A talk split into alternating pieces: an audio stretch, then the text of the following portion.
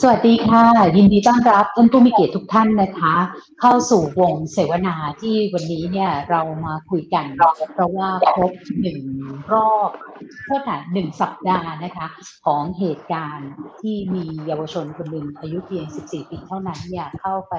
กราดยิงที่ห้างดังกลางกรุงเลยนะคะ ก็คือห้างพารากอนทำให้มีผู้เสียชีวิต 2 คนบาดเจ็บ 5 คนแล้วตอนนี้เนี่ย มี 9 คนนะคะที่มีการประเมินสุขภาพจิตเนี่ยมีความเสี่ยงสูงนะคะ แล้วก็วันนี้เป็นวันสุขภาพจิตโลกด้วย วันนี้ค่ะดิฉันกันกากิจเวชกุลนะคะ รับหน้าที่ดำเนินรายการวงเสวนานี้ที่ดีวันโอวันเอ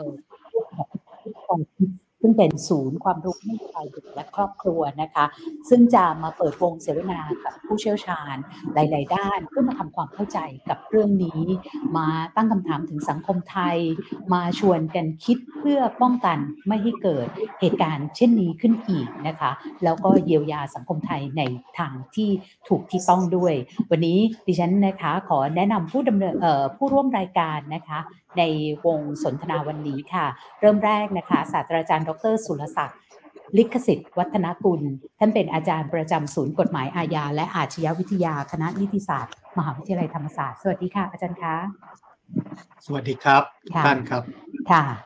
ค่ะ ท่านที่สองนะคะ อาจารย์เดชาปิยะวัดกุลนะคะ ท่านเป็นจิตแพทย์เป็นอดีตข้าราชการกระทรวงสาธารณาสุขเป็นอาจารย์มหาวิทยาลัยขอนแก่นค่ะ อาจารย์คะสวัสดีค่ะ สวัสดีค่ะสวัสดีครับ คุณกนิกาสวัสดีสวัสดีครับทุกท่านครับ ค่ะ ท่านต่อไปนะคะ คุณเข็มพรนิรินทราพันธ์ซึ่งเป็นผู้จัดการเอ่อสถาบันสื่อเด็กและเยาวชนค่ะ สวัสดีค่ะ สวัสดีค่ะ ค่ะ แล้วก็ท่านสุดท้ายที่มาร่วมวงสนทนากับเราวันนี้นะคะ คุณนัทยาบุญพักดีค่ะ ผู้อำนวยการสำนักสนับสนุนสุขภาวะเด็ก เยาวชนและครอบครัวสำนักงานกองทุนสนับสนุนการสร้างเสริมสุขภาพหรือสสส สวัสดีค่ะ สวัสดีค่ะค่ะก่อนอื่นต้องบอกก่อนนะคะว่าในฐานะคนที่เอ่อรายงานข่าวต่างประเทศทุกเช้าเนี่ยคือจะบอกว่าเราเริ่มชินก็ได้นะคะ กับการที่เอ่อเห็นเด็ก กราดยิง เยาวชนกราดยิงในต่างประเทศ ตามโรงเรียน ตามมหาวิทยาลัย ในศูนย์การค้า ในบางประเทศที่กฎหมายกฎหมายปืนควบคุมปืนเข้มงวดเนี่ยก็จะเห็นเริ่มมีการใช้มีดนะคะไปไล่แทง อย่างนี้เป็นต้น จนกระทั่งถามว่าชินไหม เอาเข้าจริงมันก็ไม่ได้ชินซะทีเดียว เพราะว่ารู้ว่าทุกการกระทำนั้นมีความสูญเสีย แต่เมื่อสัปดาห์ที่แล้วเนี่ย เมื่อได้ยินเหตุการณ์ของเยาวชนเยาวชนอายุ 14 เนี่ยที่เข้าไปก่อเหตุในห้างพารากอนเนี่ย ตอนนั้นคือคำถามแรกที่เกิดขึ้นกับตัวเองว่ามาถึงประเทศไทยแล้วหรือ เอ๊ะก็ไม่แน่ใจเหมือนกันว่าจริง ๆ เราเตรียมรับกับเรื่องพวกนี้แค่ไหนนะคะเดนก็เลยอยากจะสอบถามทุกท่านค่ะ ว่าเหตุการณ์ยิงที่สยามพารากอนเมื่อสัปดาห์ที่แล้วเนี่ยที่สร้างความตกตะลึงให้กับสังคมไทยเนี่ยมาจนถึงตอนนี้เราจะตั้งหลักมองเรื่องนี้อย่างไร โดยฟังจากในมุมมองความเชี่ยวชาญของทุกท่านเลยนะคะ ถ้าเรียนขอเริ่มต้นด้วยจิตแพทย์ก่อนแล้วกันเรียนอยากฟังอาจารย์เดชาค่ะ อาจารย์คะเรียนเชิญค่ะ ครับสวัสดีครับ เอ่อมันเป็นปรากฏการณ์ของสังคม เอ่อไม่ได้เป็นที่เราที่เดียว แต่มันค่อยๆแผ่ขยายมาจากค่อยๆแผ่ขยายไปในโลกนี้นะครับ ปัญหานี้ของสังคมเรื่อง ปัญหาเด็กวัยรุ่นเรื่อง ปัญหาสุขภาพจิต ปัญหาทางพฤติกรรม และต่างๆ นานานะครับ ในเมืองนอกเกิดขึ้นมานานหลายสิบปีแล้วนะครับ ในเมืองไทยเกิดขึ้นมา ระยะหนึ่งแล้วก็เป็นสิบปีเหมือนกันนะครับ เราตามหลังเขาอยู่ ครั้งนี้จริง ๆ ไม่ใช่ครั้งแรกนะครับ ถ้านับเฉพาะที่เป็นข่าว ครั้งนี้เป็นแมชชูตติ้งที่เป็นระดับ เอ่อเป็นระดับที่เป็นข่าวใหญ่อะครั้งที่สามครั้งที่สี่แล้วนะครับ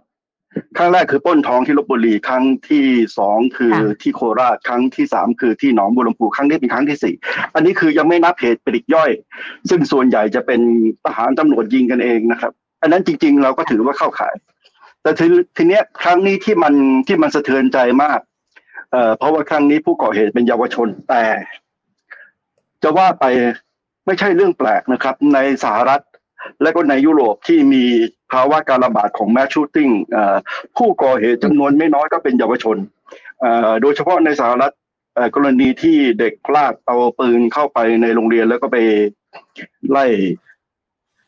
สังหารหมู่ เด็กนักเรียนและครูนี่เจอเป็นประจำนะครับเขาก็มีงานศึกษาวิจัยออกมามากมายทั้งที่เกี่ยวข้องกับเรื่องของระบบยุติธรรม แล้วก็ทั้งที่เกี่ยวข้องกับเรื่องของทางจิตวิทยา แล้วก็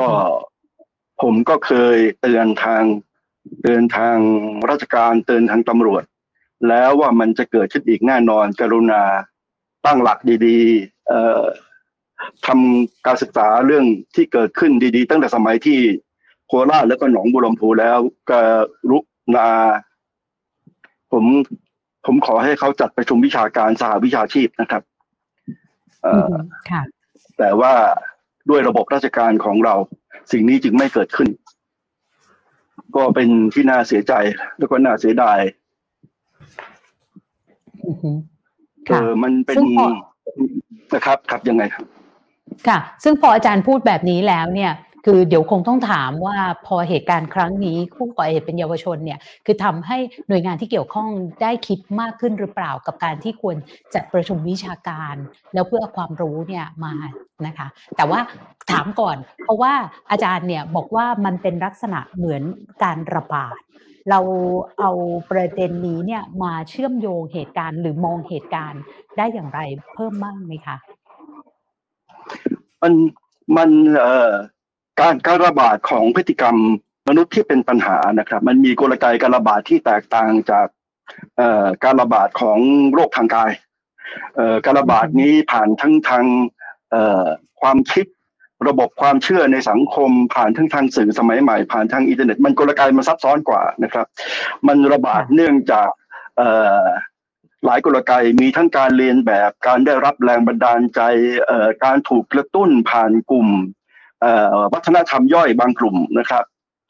แล้วก็แนวโน้มความโดดเดี่ยวของคนรุ่นใหม่ หลายๆปัจจัยมันมาผสมผสานกันทำให้เกิดปัจจัยหนุนเรื่อง ให้เกิดให้ให้คนที่เขามีปัญหาอะไรบางอย่างอยู่แล้ว เด็กที่เขามีปัญหาอะไรบางอย่างอยู่แล้วเขาเลือกหนทางนี้ เพราะฉะนั้นการรับมือกับเรื่องนี้จึงเป็นปัญหาที่ซับซ้อนแล้วก็ต้องใช้สหวิชาชีพ ต้องใช้ผู้เชี่ยวชาญจำนวนมาก หลาย ๆ สาขามาปรึกษาหารือกัน เอาผมผมยกตัวอย่างง่ายๆ อย่างนี้ แม้กระทั่งผมขอร้องให้เขาทำคณะ task force สำหรับกำหนดกฎเกณฑ์ว่าอะไรคือ mass shooting ในสังคมไทย แม้กระทั่งcriteria หรือว่าดัชนีชี้วัดว่าอะไรคือ mass shooting ตำรวจยังไม่มีเลยครับเนื้อเมื่อตรงนี้ยังไม่มีเขาไม่รู้ว่า ความถี่ของสิ่งนี้เกิดขึ้นบ่อยแค่ไหน รูปแบบ demographic นะครับ รูปแบบทางประชากรมันพัฒนามันวิวัฒน์ไปอย่างไร เขาไม่มีความรู้อะไรเลยพอๆกับที่ผมก็ไม่มีความรู้อะไรเลย เพราะว่าเราไม่มีข้อมูลนะครับ จริง ๆ มันควรจะมีระบบข้อมูลมีการจัดการกับมันอย่างเป็นระบบ ต่างฝ่ายต่างทำกระทรวงสาธารณสุข กรมสุขภาพจิตก็ทำของกระทรวงไปตำรวจก็ทำของตำรวจอะไรก็ทำคือราชการเราจะมีปัญหานี้อย่างแรง ก็คือเวลาบอกให้ประสานงานกันเขาก็จะบอกว่า ผมไม่มีสิทธิ์ข้ามกรมข้ามกระทรวงไปมีอำนาจเหนือคือ มันเหมือนกับต่างคนต่างมีประเทศสลาดของตัวเอง แล้วก็เก่งอยู่แต่ในหน่วยงานของตัวเอง แต่พอประสานงานกันไม่มีไม่มีหัวเรือ ไม่มีเจ้าภาพที่ ทำให้มันบรรลุผลแล้วได้ผลอย่างจริง มีประสิทธิภาพจริงจะไปหวังพึ่งนักการเมือง ก็จะเป็นอย่างที่เห็นก็คือเขาจะพยายามจับปัญหาเฉพาะในแง่มุมที่ตื้นเขินเพื่อให้ได้คะแนนเสียง แต่อะไรที่จะต้องลงไปลึกซึ้งถึงถึงรากถึงแก่นของปัญหาเขาจะไม่กล้าแตะเพราะว่ามันเกี่ยวข้องกับโครงสร้างของสังคม ก็ก็สิ้นหวังพอสมควรนะครับ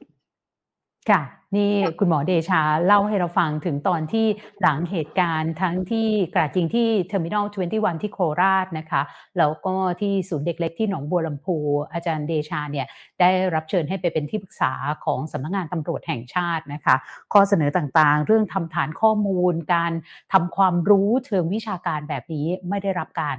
พัฒนาเลยนะคะ รวมทั้งแค่จะกำหนดว่าอะไรเป็น mass shooting เนี่ยอันนี้ก็ยังไม่ได้ทำเลย นะคะ อันนี้ก็ในมุมของจิตแพทย์ที่เข้าไปมีส่วนเกี่ยวข้องกับการแก้ปัญหา ขยบมาค่ะ อยากจะฟังคุณเข็มพรนะคะ ที่เป็นผู้จัดการสถาบันสื่อเด็ก แล้วก็เยาวชนทำงานเรื่องนี้มานานตอนเหตุการณ์เกิดขึ้นเนี่ยคุณเข็มพรคิดอะไรอะคะแล้วถ้าจะบอกว่าคืออยากจะตั้งหลักตอนชวนให้คนมองเหตุการณ์นี้เนี่ยอยากจะให้มองอย่างไรคะเชิญค่ะ ค่ะ ก็ คือพอเกิดเหตุการณ์เนี่ยนะคะ จริง ๆ ในเครือข่ายที่เราทำงานเรื่องเด็กและครอบครัวเนี่ย เราก็มีการพูดคุยแล้วก็ประเมินสถานการณ์ว่าเหตุการณ์แบบนี้จะเกิดขึ้นในสังคม ซึ่งถ้าเราดูชื่องานเนี่ยค่ะสะท้อนชัดเจนนะคะว่า ถ้าเรามองเหตุการณ์นี้จริง ๆ มันเหมือนแบบจุดระเบิดแล้ว แต่ว่าอยู่สิ่งที่อยู่ภายใต้นะคะภูเขาน้ำแข็งหรือว่ารากเหง้าของปัญหาที่มันเป็น จุดที่เป็นความรุนแรงเนี่ยมันมันฝังอยู่ทุกอนูของโครงสร้างของสังคมของเรานะคะ ยิ่งถ้าเรามามองสภาพแวดล้อมปัจจัยต่างๆ ที่คุณหมอพูดถึงนะคะเมื่อสักครู่เนี่ยปัจจัยแวดล้อมที่มันเป็นนิเวศที่อยู่รอบๆตัวเด็กนะคะ เราจะเห็นว่ามันมีสถานการณ์ที่ที่เป็นสามารถจะเป็นจุดชนวนให้เกิดความรุนแรงได้หลาย ๆ รูปแบบ อันนี้ก็จะเป็น พียงแค่ปรากฏการณ์และตัวอย่างนะคะนี้สิ่งที่เราเห็นเนี่ยก็คือสังคมมักจะมองมุ่งไปที่ตัวกรณีที่เกิดขึ้น แล้วก็มีการวิพากษ์วิจารณ์สาเหตุในกรณีของตัวเด็กเองหรือตัวครอบครัว แล้วก็สื่อเองนะคะก็มีการเผยแพร่ในสถานการณ์ที่ที่เป็นปรากฏการณ์นั้นบทเรียนที่เราเห็นก็คือว่าปัญหาในเชิงโครงสร้างเนี่ย ที่มันเป็นปัจจัยแวดล้อมรายรอบตัวเด็กหรือ ครอบครัวเองซึ่งก็ได้รับผลกระทบเนี่ยไม่ได้มีการพูดถึงหรือการวิเคราะห์ แล้วก็อาจจะไม่ได้นำไปสู่การแก้ปัญหานะคะ ประเด็นหนึ่งที่ในเครือข่ายคนที่ทำงานด้านเด็กครอบครัวเนี่ยเราสนใจและเราคิดว่าเป็นเรื่องที่สังคมไทยเนี่ยน่าจะต้องใส่ใจมาก ๆ ก็คือเรื่องความรุนแรงเชิงโครงสร้างที่มันผ่านวิธีคิด ที่เรียกว่าอำนาจนิยมนะคะอำนาจการใช้อำนาจที่คนที่มีอำนาจนะคะ โดยเฉพาะผู้ใหญ่เนี่ยก็จะรู้สึกว่าเด็กเนี่ยเป็นผู้ที่ด้อยกว่า แล้วก็ความรุนแรงเนี่ยมันผ่านตัววิธีคิดแบบนี้นะคะ ที่ผ่านจากคนที่มีอำนาจมากกว่า ไปสู่คนที่เรารู้สึกว่ามีอำนาจน้อยกว่า ซึ่งตัวอำนาจเนี่ยอาจจะไม่ได้หมายถึงตัวบารมีอะไรใหญ่โต แต่ว่ามันมีหลายชั้นมาก ๆ ทั้งเรื่องการ ที่เราเป็นผู้ที่มีอายุมากกว่า มีร่างกายแข็งแรงกว่า หรืออาจจะเรื่องของความรู้เรื่องของทรัพยากรต่างๆ หรือในเชิงของเชื้อชาติต่างๆ ที่เราสึกว่าเออเรามีมากกว่าคนอื่น แล้วเรารู้สึกว่าความรุนแรงเนี่ยมันเป็นสิ่งที่เรายอมรับแล้วก็ชอบทำที่เราจะทำต่อคนอื่น ซึ่งเรื่องนี้จริง ๆ แล้วมันจะต้องเกิดเกิดการเรียนรู้ใหม่ของของการอยู่ร่วมกันของความสัมพันธ์ ทั้งพ่อแม่ที่รู้สึกว่าการที่จะใช้ความรุนแรงหรือการใช้อำนาจ ในเชิงการบังคับหรือการตัดสินใจแทนลูกว่าเออเขาอยากจะเรียนอะไรเขาจะคบเพื่อนยังไง เขาจะใช้ชีวิตในเวลาว่างหรือพื้นที่สาธารณะต่าง ๆ นี้ยังไงเนี่ยถ้าเราไม่มีการตัดสินใจร่วมกันให้โอกาสเด็ก หรือคนที่มีอำนาจ น้อยกว่าแหล่งอำนาจน้อยกว่าเนี่ยได้มีส่วนร่วมในการตัดสินใจอะค่ะ จะเป็นตัวที่บ่มเพาะความรุนแรงในสังคมทุกจุดนะคะที่มันจะปะทุออกมาในรูปแบบที่จริงๆแพทเทิร์นมันจะคล้ายๆกัน และประเด็นต่อมาก็คือ สื่อเองก็เป็นปัจจัยแวดล้อมนะคะ เป็นนิเวศของเด็กของครอบครัว ซึ่งสื่อเนี้ยก็จะเป็นตัวที่ตอกย้ำตัวค่านิยมหรือความคิดความเชื่อที่มันอาจจะนำไปสู่โค รงสร้างความรุนแรงนะคะไม่ว่าจะเป็นเรื่องของการใช้ชีวิตที่อยู่ภายใต้สังคมที่แข่งขัน จะต้องเรียนได้ดี จะต้องกวดวิชาตั้งแต่เด็กนะคะหรือว่าการเปรียบเทียบกันในเชิงของวัตถุต่างๆ ในสังคม เหล่านี้ค่ะก็จะเป็นตัวที่ยิ่งตอกย้ำปัจจัยแวดล้อมที่ทำให้พ่อแม่เองก็กดดัน แล้วก็การใช้อำนาจที่รู้สึกว่าทำได้นี่ก็จะกระทำต่อเด็กนะคะอันนี้ก็คิดว่า อยากให้มีการมองสิ่งที่ซ่อนอยู่ใต้พรมของโครงสร้างของสังคมเรา แล้วก็นำไปสู่การแก้ปัญหาอย่างที่รากเหง้าจริงๆนะคะอืมค่ะขอบคุณคุณเข็มพรมากเลยนะคะ แล้วในมุมของกฎหมายล่ะคะศาสตราจารย์ดร.สุรศักดิ์คะท่านอาจารย์เป็นอาจารย์ประจำศูนย์กฎหมายอาญาและอาชญาวิทยาของที่คณะนิติศาสตร์ มหาวิทยาลัยธรรมศาสตร์เนี่ยพอเกิดเหตุการณ์นี้อาจารย์ มองอะไร?แล้วคิดว่าเราต้องตั้งหลักมองเรื่องนี้อย่างไรอะค่ะ?ครับขอบคุณมากครับ ผมคิดว่าหลังจากเหตุการณ์เนี่ยเราจะเห็นแนวทาง2กระแสที่สู้กันมากนะครับในทางกฎหมายทางหนึ่งเนี่ยเมื่อมีความผิดเกิดขึ้นเนี่ยฝากหนึ่งก็จะเป็นเน้นในเรื่อง retribution justice นะครับ ก็คือการแก้แค้น นะครับเพราะฉะนั้นอือฮึเอ่อคนที่ทำผิดแล้วจะต้องรับผิดนะครับ เพราะฉะนั้นกระแสที่เมื่อกี้คุณกนิกาพูดเนี่ยว่าไปอ้างคำพูดคำเดียวในอ่าละครของเกาหลีเนี่ยว่าเด็กก็จะต้องถูกลงโทษด้วยเนี่ยนะครับ จริงๆเอ่อถ้าเราดูอ่าในระบบกฎหมายเรารู้สึกผมจะได้มีโอกาสพูดต่อไปนะครับ ไม่ใช่เด็กค่ะไม่ถูกลงโทษนะครับในกรณีนี้นะครับ เพียงแต่ว่า โทษของเด็กกับโทษของผู้ใหญ่อาจจะแตกต่างกันนะเพราะว่าในเชิงจิตวิทยา ในเชิงสังคมต่างๆแล้วเนี่ยนะครับเด็กมีวุฒิภาวะที่น้อยกว่านะครับยังไม่ได้เป็นผู้ใหญ่เต็มที่นะเพราะนี่คือกระแสแรกที่เน้นเรื่องการลงโทษ แต่อีกกระแสหนึ่งนะครับ ซึ่งผมก็ค่อนข้างประทับใจนะครับ ที่วันก่อนเห็นข่าวที่คุณพ่อของเด็กที่กระทำความผิดไปกราบขอโทษแม่ ของผู้ตายชาวเมียนมาเนี่ยนะครับค่ะนะเขาเขากลับมีความรู้สึกเอ่อผมพูดว่าเขาเปเป็นคนที่มีวุฒิภาวะสูงมากนะครับว่าอืมเขาเขาไม่เป็นไร แต่เขาเสียใจที่ลูกเขาสตาย แต่แต่คนที่เสียใจมากกว่าน่าจะเป็นพ่อของเด็กที่กระทำความผิด อันนี้คือเอ่อแนวความคิดที่เราเรียกว่า restorative justice นะครับ ก็คือกระบวนการยุติธรรมเชิงสมานฉันท์นะครับ เพราะฉะนั้น การที่มีการะทำความผิดเกิดขึ้นเนี่ยนะครับผมคิดว่ามันไม่ใช่เรื่องลงโทษอย่างเดียวนะครับ ผมคิดว่าเรื่องที่เราจะต้องคิดอ่านจริง ๆ จังๆเนี่ยก็คือในเรื่อง prevention นะครับก็คือในการป้องกันอาชญากรรมนะครับ ซึ่งผมคิดว่าอย่างที่เมื่อกี้คุณหมอเดชาได้พูดเนี่ยผมคิดว่าเป็นปัญหาเรื่องใหญ่มากนะครับ ทุกเรื่องของบ้านเราเนี่ยจะเป็นเรื่องไฟไหม้ฟางนะครับ ก็จะโหมโรงพูดกันสักพักหนึ่งแล้วก็จะซาๆหายเงียบไปหมดนี่ผมคิดว่าแค่อาทิตย์เดียวก็เริ่มเงียบแล้วนะครับ นะไม่มีใครพูดอะไรค่ะต่อไปเท่าไรนะน้อยมากแล้วนะครับพอดีมีเรื่องอิสราเอลกับอ่าฮามาสอะไรต่างๆขึ้นมา ทุกอย่างก็จะถูกกลบไปหมด เพราะในในเชิงกฎหมายเนี่ยผมคิดว่าเอ่อในกรณีเด็กกระทำความผิด กับในกรณีที่อ่าผู้ใหญ่กระทำความผิดเนี่ยเราต้องยอมรับว่ามีความแตกต่างนะครับ เพราะฉะนั้นคนที่ศึกษาในเรื่องอ่าจิตวิทยาของวัยรุ่นนะครับ ก็จะมีจะรู้ว่าเด็กในวัยนี้เนี่ย เป็นวัยที่ปรับตัวนะครับ ในเชิงเคมีในเชิงฮอร์โมนเนี่ยยังไม่เป็นผู้ใหญ่เต็มที่ ผมเห็นด้วยกับคุณเข็มพรที่เมื่อกี้ได้กรุณาพูดนะครับว่าอ่า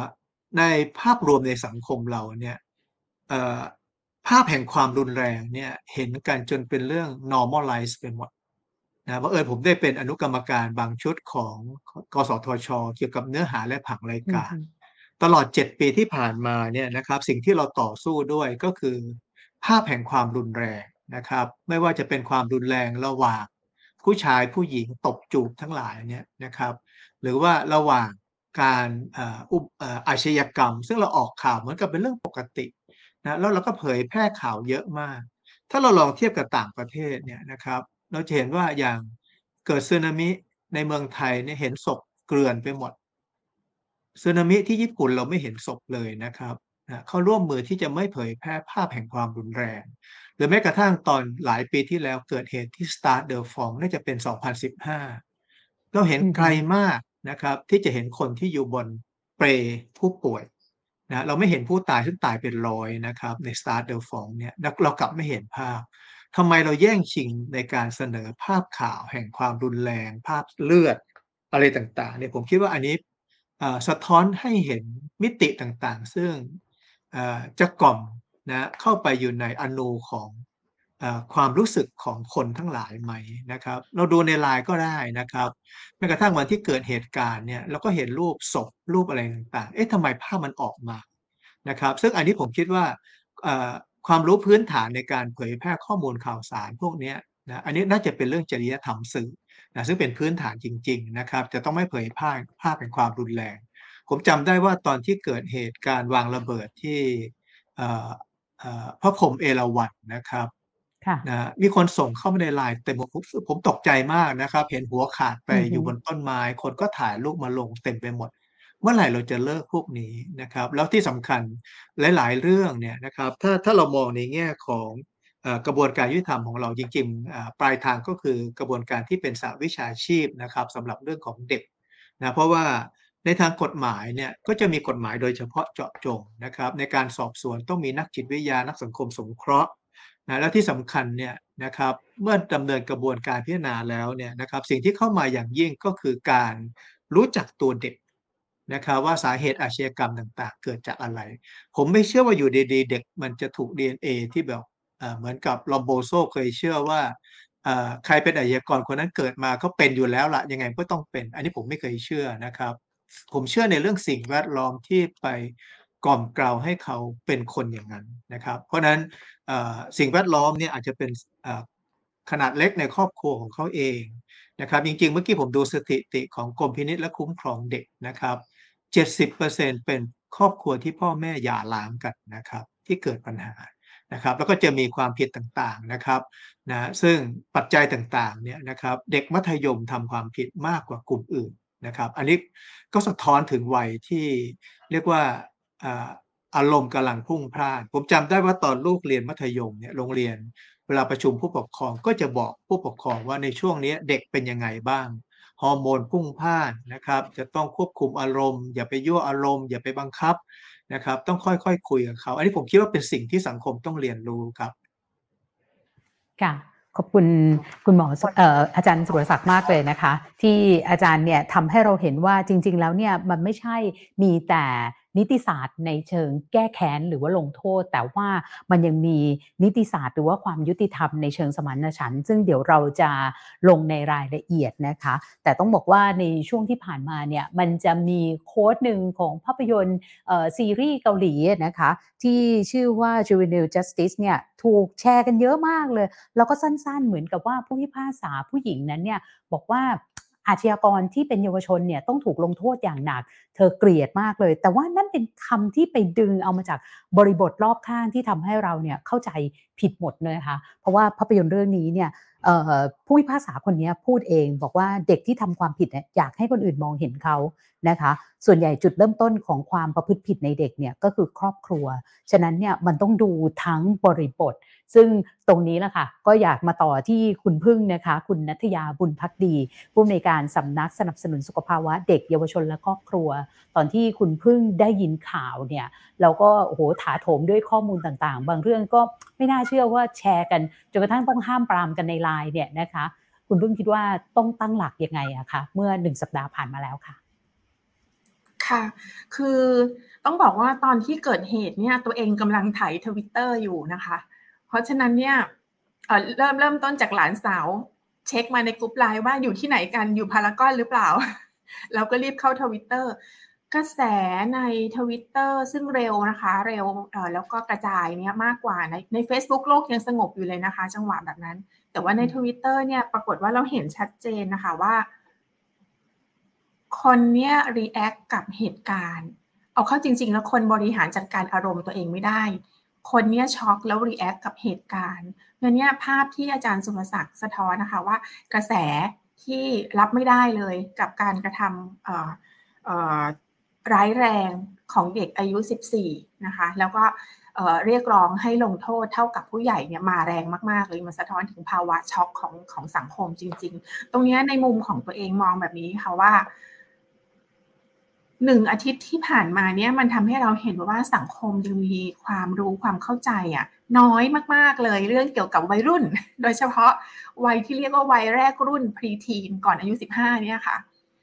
คืออสมองของเด็กในวัยนี้เนี่ยนะคะ และเราก็เคยผ่านวัยนี้มา สมองมันทำงานแบบนี้ค่ะ สมองมันจะมีความสุขเมื่อได้เสียงค่ะ สมองมีความสุขเมื่อได้เสียง สมองของเด็กแรกรุ่นวัยแรกรุ่นนะคะ ยังยังไม่เข้าวัยรุ่นตอนปลายด้วยซ้ำนะคะเอ่อทำไมอาชญากรรมที่กระทำโดยเด็กเนี่ยเกิดขึ้นเยอะอย่างที่อาจารย์สุรศักดิ์บอกสถิติย้อนหลังเนี่ยคือช่วงมัธยมจริงๆ ถ้าไปเจาะดูจริงๆก็อาจจะเจอมัธยมต้นเยอะเยอะด้วยนะคะ เพราะว่าช่วงก่อนเอ่อเอ่อสิบห้าเนี่ยค่ะ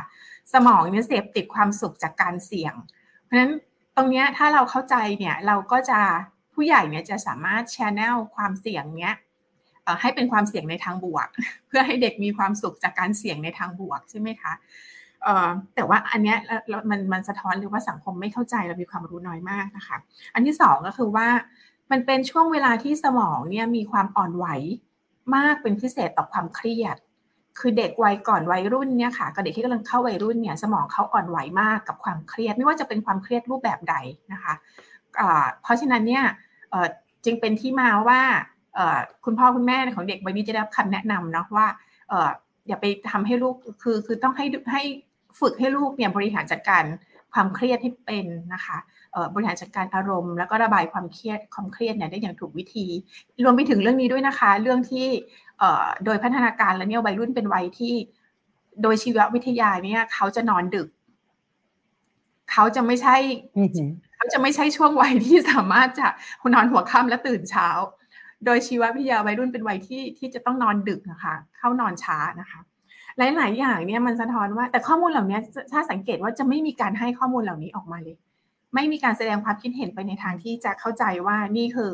นี่คือ nature หรือธรรมชาติของของเด็กวัยนี้นะคะ เพราะฉะนั้นอันที่หนึ่งอยากจะบอกเรื่องเรื่องความรู้ความเข้าใจของสังคมที่มีต่อเด็กวัยวัยรุ่นนะคะ ในเชิงชีววิทยา จิตวิทยาการพัฒนาของสมองเหล่านี้เรามีความรู้กันน้อยมากนะคะ อันที่สองก็คือว่ามีความเข้าใจผิดนะคะว่าเเวลาเราบอกว่าเด็กกลุ่มเสี่ยงเนี่ยเรามักจะนึกไปถึงเด็กเยาวชนจากครอบครัวที่มีภาวะเปราะบาง โดย โดยส่วนใหญ่ก็จะมองไปที่เด็กกลุ่มที่ฐานะทางบ้านยากจนนะคะ มี ความเกี่ยวข้องกับเรื่องยาเสพติด สารเสพติดต่างๆนะคะหรือว่ามีบุคคลในบ้านที่มีปัญหาสุขภาพจิต หรือว่าเป็นผู้ผู้ป่วยจิตเวชหรือว่าเป็นผู้ที่เคยต้องขังมาก่อน เราก็จะมองกลุ่มนี้เป็นกลุ่มเสี่ยง แต่ว่ากรณีนี้เนี่ยสอนให้เรารู้เลยว่า เราต้องมองความภาวะเสี่ยงของเด็กภาวะเปราะบางของเด็กนะคะในในมิติใหม่แล้วตอนนี้เรายังไม่รู้ก็จริงนะคะว่าอะไรคือแรงจูงใจหรือเหตุเบื้องลึกเบื้องหลังที่ทำให้ เยาวชนคนนี้เนี่ยตัดสินใจทำเช่นนี้นะคะ แต่ว่าเราได้เห็นแล้วว่าเด็กกลุ่มที่เราคิดว่าครอบครัวมีความพร้อมทุกอย่างเนี่ยก็สามารถที่จะตกไปอยู่ในวังวนนะคะ ตัดสินใจเดินทางผิดได้เช่นกัน อันที่สองคือเรื่องการเข้าถึงอาวุธของเด็กค่ะ อันนี้คิดว่าสังคมไทยต้องต้องเรียนรู้ให้มากเลยว่าเเรากลายเป็นสังคมที่เด็กเข้าถึงอาวุธได้อย่างง่ายดาย มาก ๆนะคะ แล้วก็จริงๆวันโอวันเองเนี่ยเพิ่งจะมีบทความออกมาคุณเซกสันเขียนบทความนี้รวบรวมมาว่า mass shooting เนี่ยมันมีปัจจัยอะไรเกี่ยวข้องบ้าง แล้วเราพบจากจากการรวบรวมงานวิจัยเนี่ยเห็นชัดเลยนะคะว่า การเชื่อมโยงกับปัญหาสุขภาพจิต แล้วก็เรื่องของเกมนะช่วงช่วงอาทิตย์นั้นก็จะก็จะมีกระแสนะคะ ที่ชี้ว่าเป็นเรื่องของ เกมเกมเกมที่เป็นเรื่องของความรุนแรง แต่ปรากฏว่างานวิจัยที่ศึกษาระยะยาวเนี่ยก็ไม่ได้พบความเชื่อมโยง แต่กลับไปพบความเชื่อมโยงกับเรื่องของอกฎหมายที่ควบคุมอาวุธปืนเรื่องการซื้อขายอาวุธปืนนะคะปริมาณของอาวุธปืนนะคะที่มีอยู่ในประเทศอะจะมากกว่าด้วยซ้ำนะคะเพราะฉะนั้นอันนี้เป็นเรื่องที่เราต้องตั้งคำถามให้มากนะคะ แล้วก็การปฏิรูปกฎหมายที่เกี่ยวข้องกับเรื่องอาวุธปืนนะคะ ทุกรูปแบบเนี่ยเป็นเรื่องที่ควรจะต้องทำเร่งด่วนรวมไปถึงโครงการพิเศษอย่างซื้อคืนนะคะอาวุธปืนอย่างเงี้ยเราเห็นว่าอย่างออสเตรเลียเนี่ยก็เริ่มรีบใช้มาตรการนี้โดยเร็วนะคะ เพื่อที่จะลดจำนวนปริมาณปืนที่อยู่ในสังคมประการที่สามที่ตัวเองเห็นนะคะคือเรื่องว่าเหมือนที่อาจารย์สุรศักดิ์พูดมื่อกี้จริงๆอะเรามีกระบวนการยุติธรรมสำหรับเด็กและเยาวชนนะคะ เราเรียกว่าเป็น จริงๆอันนี้เป็นการทำตามที่อนุสัญญาสิทธิเด็กเลยนะคะ แล้วก็ยูเอ็นก็มีเรียกว่าเป็นยุทธศาสตร์นะคะ ในการป้องกันอาชญากรรม แล้วก็ความยุติธรรมทางอาญาสำหรับเด็กโดยเฉพาะเนี่ยนะคะ ซึ่งซึ่งเนื่องจากว่าทั่วโลกอะ่ะอย่างที่อาจารย์หมอเดชาพูดเลยทั่วโลกเนี่ยมันมีปรากฏการณ์ที่ผู้กระทำความผิดอาชญากรรมอาชญากรรมเนี่ยเป็นเป็นเด็กนะคะจำนวนมาก ทีนี้เนี่ยสมัยก่อนเนี่ยเราก็ไม่ได้มีกระบวนการยุติธรรมเฉพาะสำหรับเด็ก นะคะ แล้วก็ทรีตทรีตอาจจะพอๆกับผู้ใหญ่ แต่ว่าในช่วง 20 ปีที่ผ่านมาเนี่ยยูเอ็นนะคะ ร่วมกับหลายประเทศเนี่ย เอาจริงจัง เอาจริงเอาจังมากเรื่องนี้ เนื่องจากมองว่าโดยสภาวะทั้งร่างกายจิตใจเนี่ย เด็กเนี่ยไม่ได้อยู่ในสถานภาพที่จะสามารถตัดสินใจได้อย่างอิสระที่จะทำอาชญากรรม แต่ว่ามันมีเงื่อนไขหลายอย่างมากและโดย ความรุนแรงเชิงโครงสร้างที่สังคมมีอยู่ในทุกสังคมอย่างที่พี่เข็มพรพูดเนี่ยเด็กอยู่ในฐานะที่อาจจะต้องเรียกว่าเป็นเหยื่อด้วยซ้ำไปนะคะในในในวันที่เขาตัดสินใจเดินทางผิดนั้นเนี่ยก็ก็ด้วยหลายเหตุปัจจัยที่เขาเองก็ควบคุมไม่ได้อย่างเงี้ยค่ะเพราะฉะนั้นตัวกระบวนการยุติธรรมสำหรับเด็กและเยาวชนเนี่ยมันเลยเป็นเรื่องสำคัญจำเป็นขึ้นมาจริง ๆ สสสเนี่ยเคยร่วมมือกับทางกระทรวงยุติธรรมนะคะ แล้วก็ ศึกษาวิจัยแล้วก็พัฒนาระบบที่เป็นกระบวนการยุติธรรมสำหรับเด็กเนี่ยขึ้นมานะคะ แล้วก็มีการทำนำร่องไปในหลายจังหวัดตอนนี้มีความก้าวหน้าไปเยอะมากนะคะ ล่าสุดเนี่ยเท่าที่ไปติดตามดูเนี่ยทางสำนักงานอายการสูงสุดเนี่ยก็จัดตัดตั้งศูนย์อายการคุ้มครองสิทธิเด็กเยาวชนและสถานครอบครัวทำหน้าที่นี้โดยเฉพาะมีสารเด็กเยาวชนโดยเฉพาะนะคะ แต่ว่าในช่วงสึกหนึ่งสัปดาห์ที่ผ่านมาเราไม่เห็นบทบาท ของบุคลากรของทีมสหวิชาชีพตรงนี้ค่ะ อันนี้เป็นเรื่องที่สามประเด็นที่อยากจะจะตั้งไว้ค่ะค่ะ ตอนนี้หนึ่งสัปดาห์ผ่านมาเนี่ยสิ่งที่เราพอเห็นก็คือเรื่องความพยายามที่จะควบคุมอาวุธปืน เรื่องของแบงก์การบีบีกันนะคะ แต่ว่าดิฉันอ่านบทวิเคราะห์ต่างประเทศเกือบทุกฉบับนะคะ ไม่มีสื่อต่างประเทศหรือว่านักวิชาการระดับโลกเนี่ยท่านไหนที่เชื่อว่าประเทศไทยจะสามารถ ควบคุมได้นะคะ คิดว่าอีกสักพักก็จะเรื่องนี้ก็จะเงียบหายไป ทีนี้ถ้าเรามามองในมุมป้องกันการรับมือสถานการณ์เนี่ยแล้วก็การเยียวยาดูแลด้านต่างๆ แต่ละท่านคิดว่าประเด็นอะไรที่มันขาดหายไปคะ เมื่อสักครู่เนี่ยอาจารย์หมอเดชาเนี่ยพูดแตะๆนิดนึงก็คือเรื่องของการที่แนวทางการป้องกันที่ตั้งแต่เมื่อครั้งกาดยิงโคราชกับที่หนองบัวลำพูอาจารย์พอเสนอไว้บ้างแล้วอยากให้อาจารย์ขยายความแล้วก็ขอเพิ่มเติมด้วยค่ะ ว่ามันมีอะไรอีกบ้างที่มันขาดหายไปค่ะเอ่อกรณีนี้เป็นส่วนหนึ่งของแนวโน้มที่จะเกิดเฮดคราม ในไทยนะครับพฤติกรรมที่เด็กทำเนื่องจากเราลงรายละเอียดตรงนี้ไม่ได้ แต่ผมค่อนข้างมั่นใจว่าเด็กทำไปด้วยความเกลียดชังเอ่อแล้วมีปัจจัยแวดล้อมบางอย่างบ่งบอกว่ามีกลุ่มเด็กที่ได้สัมผัสเด็กเอ่อบางส่วนก็พยายามห้ามปราม บางส่วนก็กระตุ้นท้าทายเอ่อ ทำให้ความบกพร่องอะไรบางอย่าง ในจิตสำนึกของเด็กมันลามปามมาถึงขนาดนี้ได้ โดยที่สัญญาณนี้มีมานานแล้ว แต่ไม่มี ไม่มีใครในไทยใส่ใจ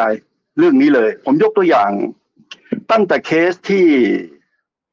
หนองบุรมพู พอสืบสวนย้อนหลังแล้วก็พบว่า จ้าหน้าที่ตำรวจนายนั้นก็ได้รับแรงบันดาลใจจากจากเคสที่โคราชมีการพูดไปเปลยว่า เดี๋ยวจะทำเหมือนที่โคราช แล้วในกลุ่มที่เขาพูดก็เป็นกลุ่มของตำรวจที่มีความคับข้องหมองใจ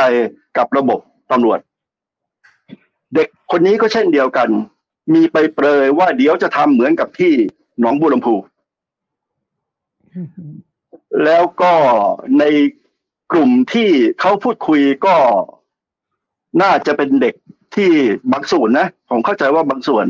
มีความคับข้องหมองใจกับสังคมแล้วก็มีแนวโน้มอะไรบางอย่างที่ไม่ค่อย ไม่ค่อยเข้าท่าเท่าไหร่พูดตรงนี้ไม่ได้นะครับโดยที่เราสังคมเราไม่เคยมีการ ทำเรื่องนี้อย่างเป็นกิจลักษณะ สังคมไทยไม่เคยมีการวิจัยลงลึกเรื่องการเกลียดชังทางเพศ การเกลียดชังทางเชื้อชาติ สังคมไทยไม่เคยมีโซเชียลแคมเปญที่เป็นระบบเหมือนอย่างเมืองนอกที่ห้ามสนับสนุนการเกลียดชังทางเชื้อชาติ ห้ามสนับสนุนการเกลียดชังทางเพศนะสังคมไทยจะมีเรื่องหนึ่งที่ดีหน่อยก็คือเรื่อง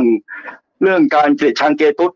ของเรารู้สึกว่าจะมีรณรงค์เรื่องนี้แต่อันนี้มันเกิดจากฝ่าย LGBT ที่เขาที่เขาพยายามจะแก้ปัญหาของเขาเอง ซึ่งดีผมเห็นด้วย แต่ว่าในเรื่องอื่น ผมยกตัวอย่าง คนไทยจำนวนไม่น้อยไม่ชอบ ไม่ชอบเอ่อเชื้อชาติที่เกี่ยวข้องกับแรงงานต่างชาตินะครับ มันพูดพูดตตรงๆไม่ได้เลยผมก็ไม่รู้จะพูดยังไง มันก็อึดอัดอยู่เออเราเราไม่เคยทำอะไรเรื่องนี้เลย นะครับ มีน้อยมากที่จะเห็นโซเชียลแคมเปญที่จะบอกให้อย่าไป อย่าไปแสดงออกอะไรอย่างนั้น หรือว่าการุณาทบทวนทัศนคติ หรือว่าเราเรามีน้อยมาก อันนี้คือเรื่องหนึ่งนะคือเรื่องเฮดครามการุณาไปศึกษาเรื่องนี้แล้วก็ทำอะไรสักอย่างที่ผมก็ไม่รู้อีกว่าใครจะเป็นเจ้าภาพแล้วก็ อีกเรื่องหนึ่งก็คือเรื่องการรับมือของหน่วยงานราชการเกี่ยวกับอาชญากรรมรูปแบบนี้ ผมเคยขอมาหลายทีแล้วว่าควรจะมี behavioral analysis unit ในสตชได้แล้ว แล้วก็ควรจะเป็นหน่วยงานนี่แหละ ที่ควรจะเป็นเจ้าภาพประสานงานระหว่างหน่วยงานราชการต่าง ๆ ต่างกระทรวงต่างกรม เราทำท่าจะเคยมีแล้วก็มีนายตำรวจไปเรียนมาแล้วก็กลับมาแล้วก็ทำท่าจะเปิด แล้วปรากฏว่างานหลักของเขากลายเป็นชงกาแฟให้เจ้านาย แล้วเขาก็ลาออกจากราชการไปอยู่เอกชนแล้วหน่วยงานนี้ก็ล่มสลายไป อาจารย์คะ หน่วยงานนี้ทำอะไรคะ behavioral strategic unit เนี่ยค่ะ analysis unit หน่วยวิเคราะห์พฤติกรรมของแบบอันนี้เป็นชื่อของ FBI ที่เขาตั้ง เหมือนที่ายๆทำโปรไฟเลอร์เหรอคะเอ่อทำทำทุกอย่างที่เกี่ยวข้องกับอาชญากรรมที่เป็นเขาเรียกว่าเป็น psychological motivated คืออาชญากรรมโดยทั่วไปมีแบ่งออกเป็นสองหมวดใหญ่ๆนะครับ คือหมวดที่เหตุผลเป็นเหตุผลของอาชญากรรมปกติธรรมดา เช่นอยากได้โลภรักเกียรติหลง ประมาณนั้นนะครับ แล้วก็เป็นอาชญากรรมในครอบครัวป้นจี้ชิงฆ่าข่มขืนอะไรพวกนี้คือพวกนั้นเนี่ยมันมีมูลเหตุจูงใจชัดเจน เป็นรูปธรรม แล้วก็อาชญากรรมกลุ่มต่อมาคือ เป็นอาชญากรรมเกี่ยวข้องกับกับแก๊งกับอุดมการกับเรื่องทางการเมืองอันนั้นก็เป็นอีกกลุ่มหนึ่ง แล้วก็อาชญากรรมกลุ่มต่อมา ซึ่งเป็นกลุ่มที่เราเจอมากขึ้นเรื่อยๆเรื่อยๆในหลายสิบปีที่ผ่านมาในทุก ๆ สังคมไม่ใช่ไม่ใช่เฉพาะเมืองไทยยิ่งในประเทศที่พัฒนาแล้วยิ่งเจอเยอะคือ อาชญากรรมอาชญากรรมที่มีแรงจูงใจทางจิตวิทยา โดยมากผู้ก่อเหตุมักจะมีปมทางจิต หรือมีความผิดปกติทางจิตในบางรูปแบบยกตัวอย่างเช่นฆาตกรต่อเนื่อง ยกตัวอย่างเช่นแมสชูตติ้งแบบนี้ หรือเฮดคราม อาชญากรรมกลุ่มนี้การวิเคราะห์แรงจูงใจของการกระทำใช้วิธีคิดแบบเดิมไม่ได้คุณไม่สามารถจะไปสมมติอยู่ดีๆ มีอย่างอย่างกรณีตัวอย่างที่ชัดเจนเลยกรณีที่เกิดขึ้นหลายปีก่อนมีมีผู้หญิงที่เป็นไซไลน์โดนฆ่าตาย แล้วก็มีคนที่สองมีคนที่สามมีคนที่สี่ทุกรายที่ถูกฆ่าตาย ถูกทรมานอย่างสายสาหัสก่อนตาย ชัดเจนมากว่านี่เป็น serial killer เป็นฆาตกรต่อเนื่องตำรวจไทยทำอะไรแบบงงเป็นไก่ตาแตกแล้วก็กว่าจะจับได้คือฆ่าไปทุกสี่ห้าคนนะครับทั้งทั้งที่ฆาตกรคนนี้ไม่ได้มีฝีมือเท่าเทียบกับ serial killer ในเมืองนอกแล้วเลยกระจอกกระลอกแทะมาก คือมันทำแบบง่ายๆมาก แต่ก็ยังสามารถฆ่าคนได้ตั้งเยอะ เพราะว่าเราไม่มีอะไรอย่างนี้เลยนะครับ เอ่อ กระบวนการที่สืบสวนสอบสวนก็ต่างออกไป กระบวนการที่ใช้ในการทำคดีต่างๆ ต่างต่างออกไปทั้งหมดเนื่องจากวิธีคิดของอาชญากรไม่เหมือนกับวิธีคิดของอาชญากรปกติการทำ profiler นั้นก็เป็นส่วนหนึ่งจริง ๆ มันต้องมีมันต้องมีระบบของมันตั้งแต่ตั้งแต่การ monitoring ยกตัวอย่างเช่น ของในไทยเราจะเจอว่าอาชญากรกลุ่มนี้ส่วนหนึ่งเลยมาจากมาจากผู้ถืออาวุธผู้เข้าถึงอาวุธ เพราะฉะนั้นเนี่ยของในไทยสิ่งสิ่งแรกที่พึงจะทำเลยก็คือ การทำ profiling และการ monitoring ผู้ถืออาวุธทั้งหมดนะครับ เราไม่มีเลยเราไม่มีระบบการตรวจสอบบุคลิกภาพที่เป็นกิจจลักษณะตั้งแต่ recruitment บุคลากรทางนี้เข้ามาในระบบราชการ เราไม่มีการตาม monitoring เวลาบุคลากรกลุ่มนี้มีปัญหา เราไม่มีระบบการดูแลจัดการที่เป็นกิจลักษณะ เราไม่มี fast track เราไม่มีแม้กระทั่ง facility ที่จะรองรับคนเจ็บป่วยในในข้าราชการกลุ่มนี้ retirement ไปแล้ว เราก็ไม่มีอะไรตาม คือพูดเป็นภาษาชาวบ้านง่ายๆก็คือมั่วสุดๆเราไม่มีอะไรเลย มีแต่คำพูดสวยหรู อย่างสสสเนี่ย พูดไปพูดไปเถอะฮะแต่ว่าทำทำได้จริงทำได้แค่ไหนครับ ค่ะ แล้วมันก็ปัญหามันก็ลามปางมั่วซั่วในเทะตายหมด สิ่งที่เราเห็นนี่เป็นเพียงแค่อย่างที่อาจารย์ท่านหนึ่งว่าคือเป็นเพียงแค่ภูเขาน้ำแข็ง จริง ๆ แล้วในแต่ละปีตำรวจ ลากปืนเข้าไปในโรงพัก ยิงเพื่อน ยิงเจ้านายตัวเอง แล้วก็ยิงตัวตาย ทำอย่างนี้ที่ตำรวจที่ทำอย่างนี้ปีปีหนึ่งมีเป็นสิบกรณี มีตำรวจมีทหารตายจากเหตุพวกนี้ ปีปีหนึ่งเป็นสิบเป็นร้อยคน แล้วก็มีมาหลายปีแล้ว เราไม่เคยมีระบบอะไรเป็นกิจลักษณะเลยในการจัดการสิ่งนี้แล้วสิ่งนี้มันเป็นแรงบันดาลใจ มันก็จะลามไป ในอนาคตเราอาจจะมีเหมือนเมืองนอก ซึ่งผมเชื่อว่ามีไปแล้วนะ อาจจะมีวันหนึ่งอยู่ดีๆ มีคนงานคนหนึ่งที่เพิ่งถูกไล่ออกไปสัปดาห์ที่แล้ว แล้วก็ลากปืนเข้าไป แล้วก็ไล่ยิงเพื่อนร่วมงานทุกทุกคน แล้วก็ยิงเจ้านายตัวเอง แล้วก็ยิงตัวตาย ผมเข้าใจว่ามีไปแล้ว แต่เราไม่เคยศึกษามันอย่างเป็นกิจลักษณะอย่างนี้เมืองนอกเขาเจอกันเยอะมากแล้วมันก็จะลามไปลามลงไปที่โรงเรียน ก็จะมีเด็กทำอย่างนี้อีก ผมทำนายได้เลยภายในอีกไม่กี่ปีจะมีอย่างนี้อีกเพอเพออีกไม่กี่เดือน แต่เราเตรียมการรับมือเรื่องพวกนี้ได้แย่มากหน่วยงานที่เข้าใจเรื่องพวกนี้อย่างลึกซึ้งอย่างเป็นวิชาการ อย่างมีเหตุมีผลไม่ใช่มั่วซั่วก็ไม่มีนะครับการประสานงานเวลาเกิดเรื่องพวกนี้ขึ้น การประสานงานระหว่างหน่วยงานข้ามกระทรวงต่าง ๆ ก็ไม่เป็นระบบไม่เป็นกิจลักษณะ แม้กระทั่งหน่วยงานมันจะมีหน่วยงานหนึ่งในต่างประเทศ ซึ่งเขาออกแบบดีไซน์มาสำหรับรับมือกับเด็ก กับปัญหาของเด็กที่ทุกท่านเอ่ยขึ้นมาเมื่อกี้เนี่ยเขาเรียกว่า adolescent and youth center คือศูนย์สำหรับวัยรุ่นและเยาวชนเกี่ยวข้องกับการออกแบบดีไซน์กิจกรรมต่างๆ เป็นช่องทางระบายแรงแรงแรงพุ่งพ่านแรงผลักดันในใจนะครับเป็นศูนย์ทาง recreation นันทนาการสำหรับกลุ่มเด็กในเมืองนอกเขา ทำเรื่องพวกนี้มาเป็นสิบปีแล้ว เพราะเขาเชื่อว่ามันคือมันมีหลักฐานเชื่อได้ว่าการที่เด็กมีสังคม มีทางออก มีจุดที่สามารถเข้าไปพบปะเพื่อนฝูงแล้วไปในทางพากันไปในทางสร้างสรรค์ได้ เป็นทางออกหนึ่งของปัญหานี้ที่ดีมาก แต่ไทยเรามีไหมมีมีเป็นยังไง ผมพูดไม่ได้ คุณคุณไปดูเองว่ามันเป็นยังไง ไอ้ศูนย์อะไรสักอย่างหนึ่งที่เอาเด็กมาเต้นเต้นเต้นเต้นเต้นอะ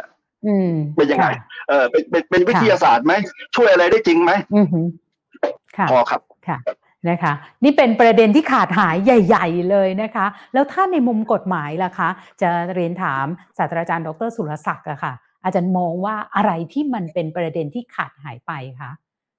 ในมุมจิตวิทยาอาจารย์หมอเดชาบอกไปแล้วค่ะ เช่นค่ะ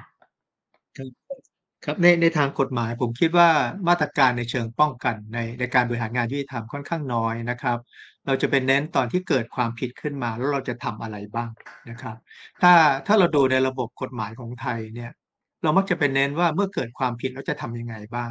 นะครับ แล้วก็เราก็จะเห็นว่าเเรือนจำของเราเนี่ยนะครับ คนแน่นไปหมดนะครับ เพราะว่าเราเน้นในเรื่องการจับคนดำเนินคดี แล้วก็เอาเข้าคุกนะฮะ เรือนจำของเราเนี่ยจุได้ประมาณแค่ประมาณทั่วประเทศนะครับร้อยกว่าแห่งเนี่ยประมาณแสนสองแต่ความจุของเราเราเคยสูงไปถึงสามแสนแปดนะครับ ตอนนี้ก็ประมาณสองแสนหกหมื่นเก้าพันนะครับ ซึ่งก็ยังล้นอยู่นะครับสองเท่ากว่า ซึ่งนะถ้าเราเอาคนเข้าเรือนจำได้โดยหลักนะครับ เราควรจะเเเรียกว่าฟื้นฟูตัวผู้กระทำความผิดได้ แต่ในความเป็นจริงนะครับ ถ้าเราไปดูสถิติผู้กระทำความผิดซ้ำหรือว่า recidivism เนี่ยเราน่าตกใจนะครับ เรา invest เงินไปจำนวนมากนะครับ เพื่อให้เขาออกมาทำความผิดใหม่นะเราเคยดูสถิติปีแรกออกมาพ้นโทษไปภายในหนึ่งปีเนี่ยกลับเข้าไปประมาณ 15%ปีที่สองหลังจากพ้นมากลับเข้าไปประมาณ 20กว่าเปอร์เซ็นต์ครับแล้วปีที่สามนะครับก็ประมาณ 33เปอร์เซ็นต์ ราะฉะนั้นเรียกว่ากระบวนการยุติธรรมของเราในการเอาคนเข้าเรือนจำเนี่ยล้มเหลวนะครับนะเพราะฉะนั้นสิ่งที่เราควรจะต้องทำมากที่สุดนะครับ ก็คือการป้องกันอาชญากรรมนะทีนี้การป้องกันอาชญากรรมของเราเนี่ยผมคิดว่าเมื่อกี้อย่างคุณหมอพูดเนี่ยนะครับ เราออกไปคนละทิศคนละทางนะครับเอาเด็กมาเต้นเต้นแล้วเราบอกว่าเนี่ยเบี่ยงเบน เพื่อไม่ให้เด็กไปสนใจนะสังคมเคยมองไหม นะครับว่าเราเปิดโอกาสให้เด็กเนี่ยได้มีโอกาสแสดงออกอะไรแค่ไหน ผมยกตัวอย่างเช่นนะในสถานที่การศึกษาแต่ละแห่งเนี่ยนะครับ สนามกีฬามักจะบอกห้ามบุคคลภายนอกเข้าเด็กไม่มีที่เล่นนะครับ ผมจำได้ผมเลี้ยงลูกนะครับนะพาไปสวนลุมนะเอาจักรยานไปถีบเขาก็เป่านกหวีดห้ามห้ามถีบจักรยานในเวลาที่ชาวบ้านเข้ามาเดินนะเอาเอาเอาฟุตบอลไปเตะ เขาก็มาเป่านกหวีดห้ามเตะฟุตบอล แต่ทำไมบริษัทสามารถมาเช่าสนามสวนลุมจัดงานจนสนามหญ้าเละไปหมดไม่เห็นมีใครว่าอะไร ผมคิดว่าอันนี้เป็นเรื่องใหญ่มากนะครับ ถ้าเราไปดูเมืองจีนนะครับ เราจะเห็นแม้กระทั่งใต้ทางด่วนเขาจัดเป็นสนามกีฬานะจริงๆ ผมเคยเป็นประธานของสถาบันเพื่อการยุติธรรมประเทศไทย TIJ นะครับ แล้วก็เคยมีโปรเจกต์ประมาณว่า Youth Crime Prevention Through Sport นะเราควรจะเบี่ยงเบนเด็กให้ไปทางอื่นไหม แต่เราห้ามไปหมดนะครับ ทุกที่สถานศึกษาสถานที่ราชการมีแต่ข้อห้ามเต็มไปหมดนะครับ เพราะฉะนั้นผมคิดว่าเรื่องที่สำคัญเนี่ยนะครับการป้องกันอาชญากรรมเนี่ยต้องหาทางออกให้เด็กซึ่งมีพลังงานเยอะมากนะเราไปทำอะไรครับเด็กทำอะไรเราก็ห้ามไปหมดนะครับ แล้วเราเอาเข้าเรือนจำก็ไม่ได้ผลนะครับบอกได้เลยนะเพราะฉะนั้นสิ่งที่เราควรจะต้องทำก็คือการบริหารงานยุติธรรมที่จะไม่ให้เกิดกระบวน การกระทำความผิด การคอนโทรลเราได้ทํำไหมนะครับ ถ้าเราดูในระบบนะครับ มันมีทั้งอาวุธที่ถูกกฎหมาย โทษทีนะครับ หน่วยงานกระทรวงระดับใหญ่ที่ออกใบอนุญาตเนี่ยนะครับ จัดหาอาวุธพร้อมใบอนุญาตให้ผ่อนได้ ผมเคยเสกรออมทรัพย์ที่มหาลัยผมเนี่ยก็มีการผ่อนอาวุธเขาจะซื้อกันไปทำไมนะครับ มันมีความจำเป็นไหมเนี่ย นะครับแล้วเราก็สามารถผ่อนได้พร้อมใบอนุญาตนะแล้วเสร็จแล้วปืนเหล่านี้ก็ตกไปอยู่ในคนที่ไม่มีอำนาจถือไม่มีสิทธิ์ถือนะครับ อันนี้ไม่นับรวมปืนที่ผิดกฎหมาย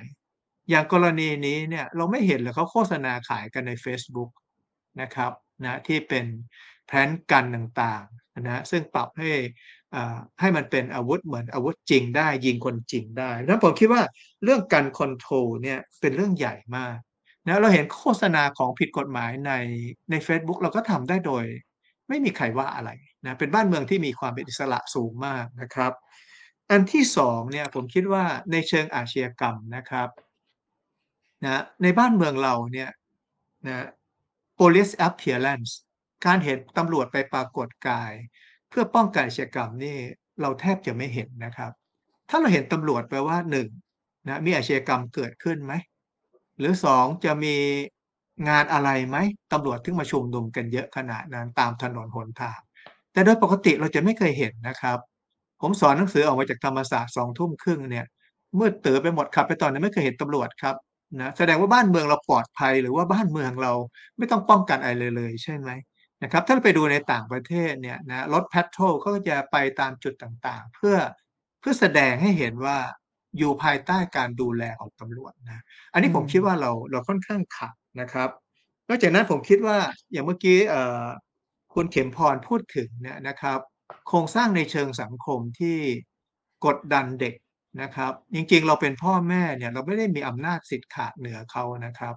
เราจะไปใช้อำนาจบังคับด่าว่าใช้กำลังเนี่ยอันนี้ผมคิดว่า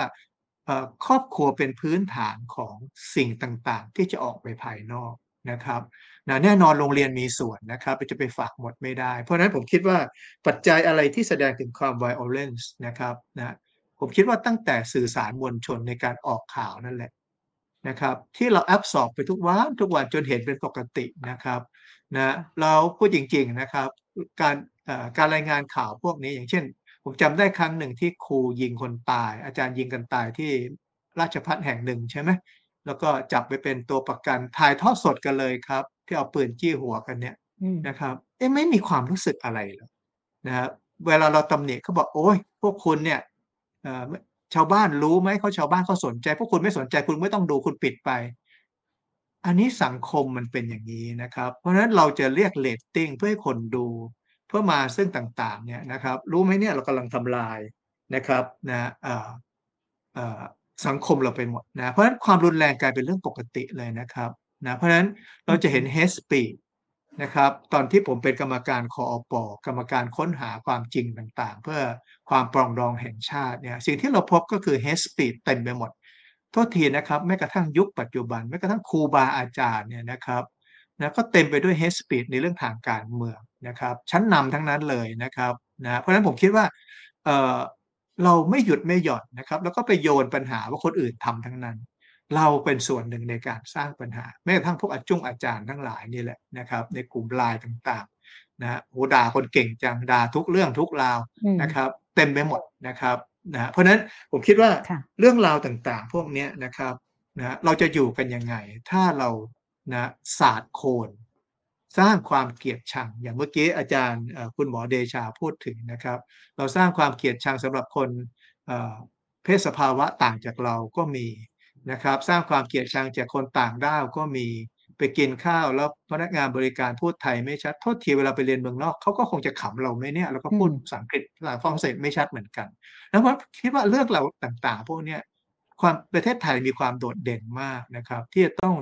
ลดโทนพวกนี้มีความเห็นอกเห็นใจมากขึ้นนะครับ สร้างความเข้าใจอ่อนโยนมากขึ้นนะครับ เพราะหลังหลังเหตุการณ์บังเอิญวันนั้นผมขับรถติดอยู่สามชั่วโมงเนี่ยผมก็นั่งไถเนี่ยเหมือนกับคุณนัทยานะครับ แต่รถติดอยู่นะครับโทนของเราเนี่ยไปในแนวโน้มของ retribution นะครับก็คือนะจะต้องจับมันมาลงโทษด่าไปถึงพ่อแม่นะครับ โทษทีนะ ผมก็เชื่อว่าพ่อแม่เขาคงกลุ้มใจอยู่ไม่น้อยนะครับสำหรับคนที่มีครอบครัวที่มีบุตรหลานเป็นอย่างเงี้ยนะครับ บางทีอาการทางจิตอย่างเงี้ยมันไม่ได้แก้ง่ายนะครับ ผมไม่เคยเห็นใครรักษาแล้วหายนะครับอย่างผมยกตัวอย่างกรณีที่หลายสิบปีที่แล้วเราเกิดกรณีคุณจิตรดาใช่ไหมที่ไปแทงเด็กในโรงเรียนเซนต์โยเซฟคอนเวนต์แล้วทุกคนก็ทำผิดซ้ำครับนะ ในช่วงโควิด ก็ไปแทงคนตายอยู่ข้างบ้านอีกคนหนึ่งอันนี้เป็นปัญหาใหญ่มากนะครับ มันไม่ใช่ปัญหาที่กินยาแล้วหายนะหรือไส้ติ่งผ่าแล้วหายทันทีนะอันนี้เป็นโครงสร้างที่ต้องใช้ระยะเวลาค่อนข้างนานที่ในทางกฎหมายเนี่ยผมคิดว่ากฎหมายก็พยายามรับมือนะครับนะอย่างที่ผมเรียนนะครับว่าพรบสารเยาวชนและครอบครัวเนี่ยมีกระบวนการที่ค่อนข้างมากนะครับนะเพราะฉะนั้นถามว่าเด็กที่กระทำความผิดเนี่ย เขาไม่รับโทษเลยเหรอซึ่งไม่จริงนะครับนะซึ่งไม่จริง เพราะฉะนั้นโทษที่เรารับเนี่ยอาจจะต่างจากผู้ใหญ่นะครับ สิ่งที่เด็กคนนี้แน่นอนจะต้องได้รับเนี่ยก็คือมาตรการต่างๆ ที่เขาเรียกว่าเป็นวิธีการสำหรับเด็ก เราเรายังมีความหวังว่าเขาจะปรับปรุงแก้ไขเปลี่ยนแปลงได้นะครับนะเพราะฉะนั้นเกณฑ์อายุที่กฎหมายกำหนดเอาไว้เนี่ยนะครับ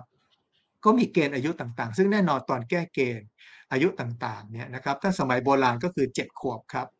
ถ้าไม่ถึงเจ็ดขวบทำอะไรผิดก็ไม่ไม่ไม่โดนโทษอาญานะครับ แต่ว่าเขายังมีความรับผิดในทางแพ่งนะครับ ซึ่งกรณีนี้คงไม่น้อยละนะครับ เด็กคนนี้รับไม่ได้นะครับ พ่อแม่เขาต้องรับเว้นแต่เขาพิสูจน์ได้ว่าเขาใช้ความระมัดระวังแล้วนะครับ เพราะฉะนั้นผมคิดว่าเรื่องนี้ต้องมองด้วย ด้วยด้วยความเป็นจริงนะครับ ว่าเขาอาจจะเป็นเหยื่อของสังคมเราคนหนึ่งนะครับนะเขาไปสร้างเหยื่อใหม่ แต่เขาเป็นเหยื่อของสภาพสังคมของเราที่ใช้ความรุนแรงครับ ค่ะ ในช่วงต่อไปคงจะขอให้อาจารย์ลงรายละเอียดเรื่องของข้อเสนอเรื่องความยุติธรรมเชิงสมานฉันท์นะคะ เพราะว่าเรื่องนี้เนี่ยในสังคมไทยเราแทบจะไม่ค่อยมีความรู้เกี่ยวกับเรื่องนี้เลย แต่อยากจะขยับมาที่ทางคุณเข็มพรนะคะ คือ คำถามคล้าย ๆ กันก็คือว่าอะไรบ้างที่มันขาดหายไปประเด็นในการมุมมองในการป้องกันรับมือกับสถานการณ์ แล้วก็มันก็มีข้อวิพากษ์วิจารณ์เรื่องเกมเรื่องสื่อ ซึ่งเรียกว่าจะหลุดพ้นไปทั้งหมดอาจจะไม่ได้ แต่ว่ามันมีอะไรที่เราควรตั้งข้อสังเกตบ้างเช่นค่ะค่ะ ก็คิดว่าเราควรจะต้องมองการแก้ปัญหาทั้งระยะสั้น ระยะกลางแล้วก็ระยะยาว ในเชิงการป้องกันนะนะคะ ซึ่งคิดว่าการ ป้องกันที่ดีที่สุดเนี่ยก็คือการลงทุนการสร้างปัจจัยแวดล้อมเชิงบวกนะคะ ซึ่งปัจจัยแวดล้อมเชิงบวกเนี่ยก็จะทั้งสำหรับเด็กครอบครัวแล้วก็จริง ๆสำหรับทุกกลุ่มวัยในสังคม เพราะว่าถ้าเราฟังมื่อสักครู่เนี่ยเราจะเห็นkeyword หลายคำที่มันเป็น keyword ที่ฝังรากลึกอยู่ในสังคมไทยนะคะ ที่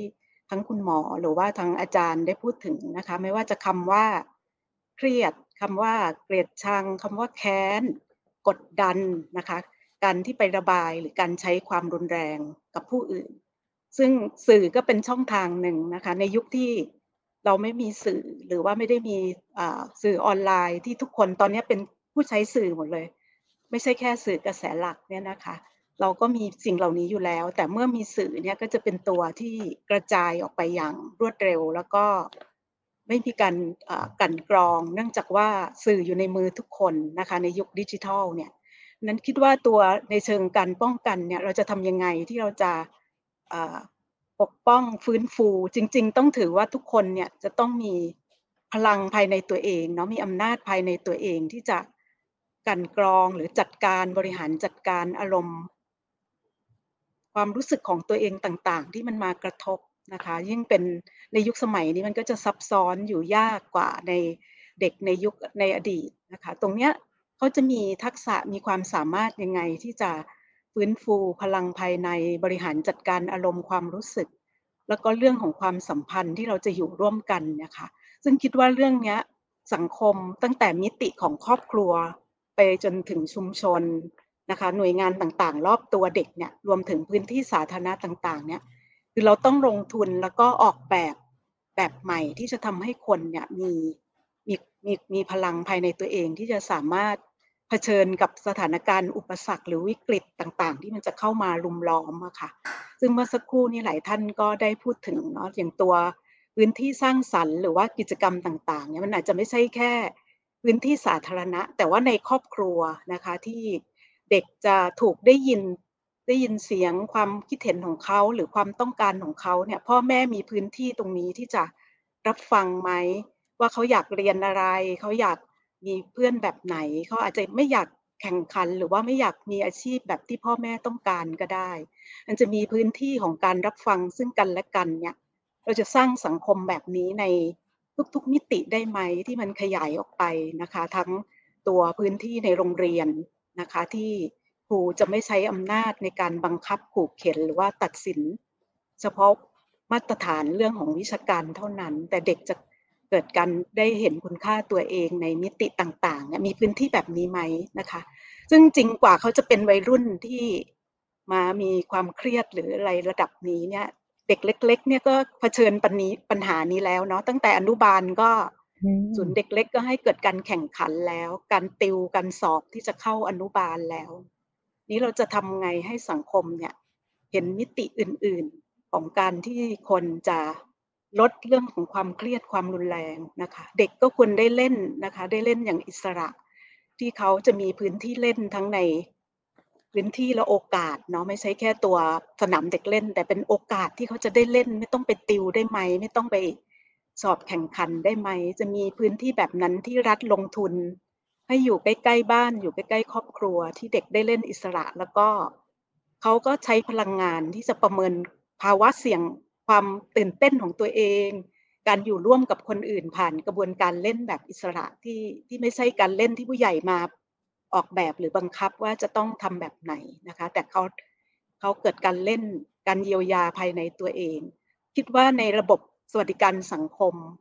นะคะ อาจจะต้องลงทุนปัจจัยแวดล้อมเชิงบวก ไปพร้อมๆกันนะคะ นอกจากเราจะมีระยะสั้นในเรื่องของกระบวนการยุติธรรม การเยียวยา เด็กผู้กระทำผิดนะคะแต่ว่าเราจะต้องลงทุนปัจจัยแวดล้อมเชิงบวก โดยเฉพาะอย่างยิ่งเป็นปัจจัยที่ทำให้เด็กรู้สึกมีคุณค่านะมีมีวินัยในตัวเองที่จะสามารถควบคุมอารมณ์ความรู้สึก แล้วก็มีความรับผิดชอบนะคะ ทีนี้ในมิติเรื่องสื่อ ก็ส่วนใหญ่ก็อาจจะมุ่งไปที่ว่าเด็กเล่นเกมมากเกินไป เกมรุนแรง หรือว่าเด็กเสพสื่อที่รุนแรง แต่จริงๆ แล้วสื่อก็เป็นปัจจัยเป็นนิเวศปัจจัยหนึ่งนะคะ ถ้าเด็ก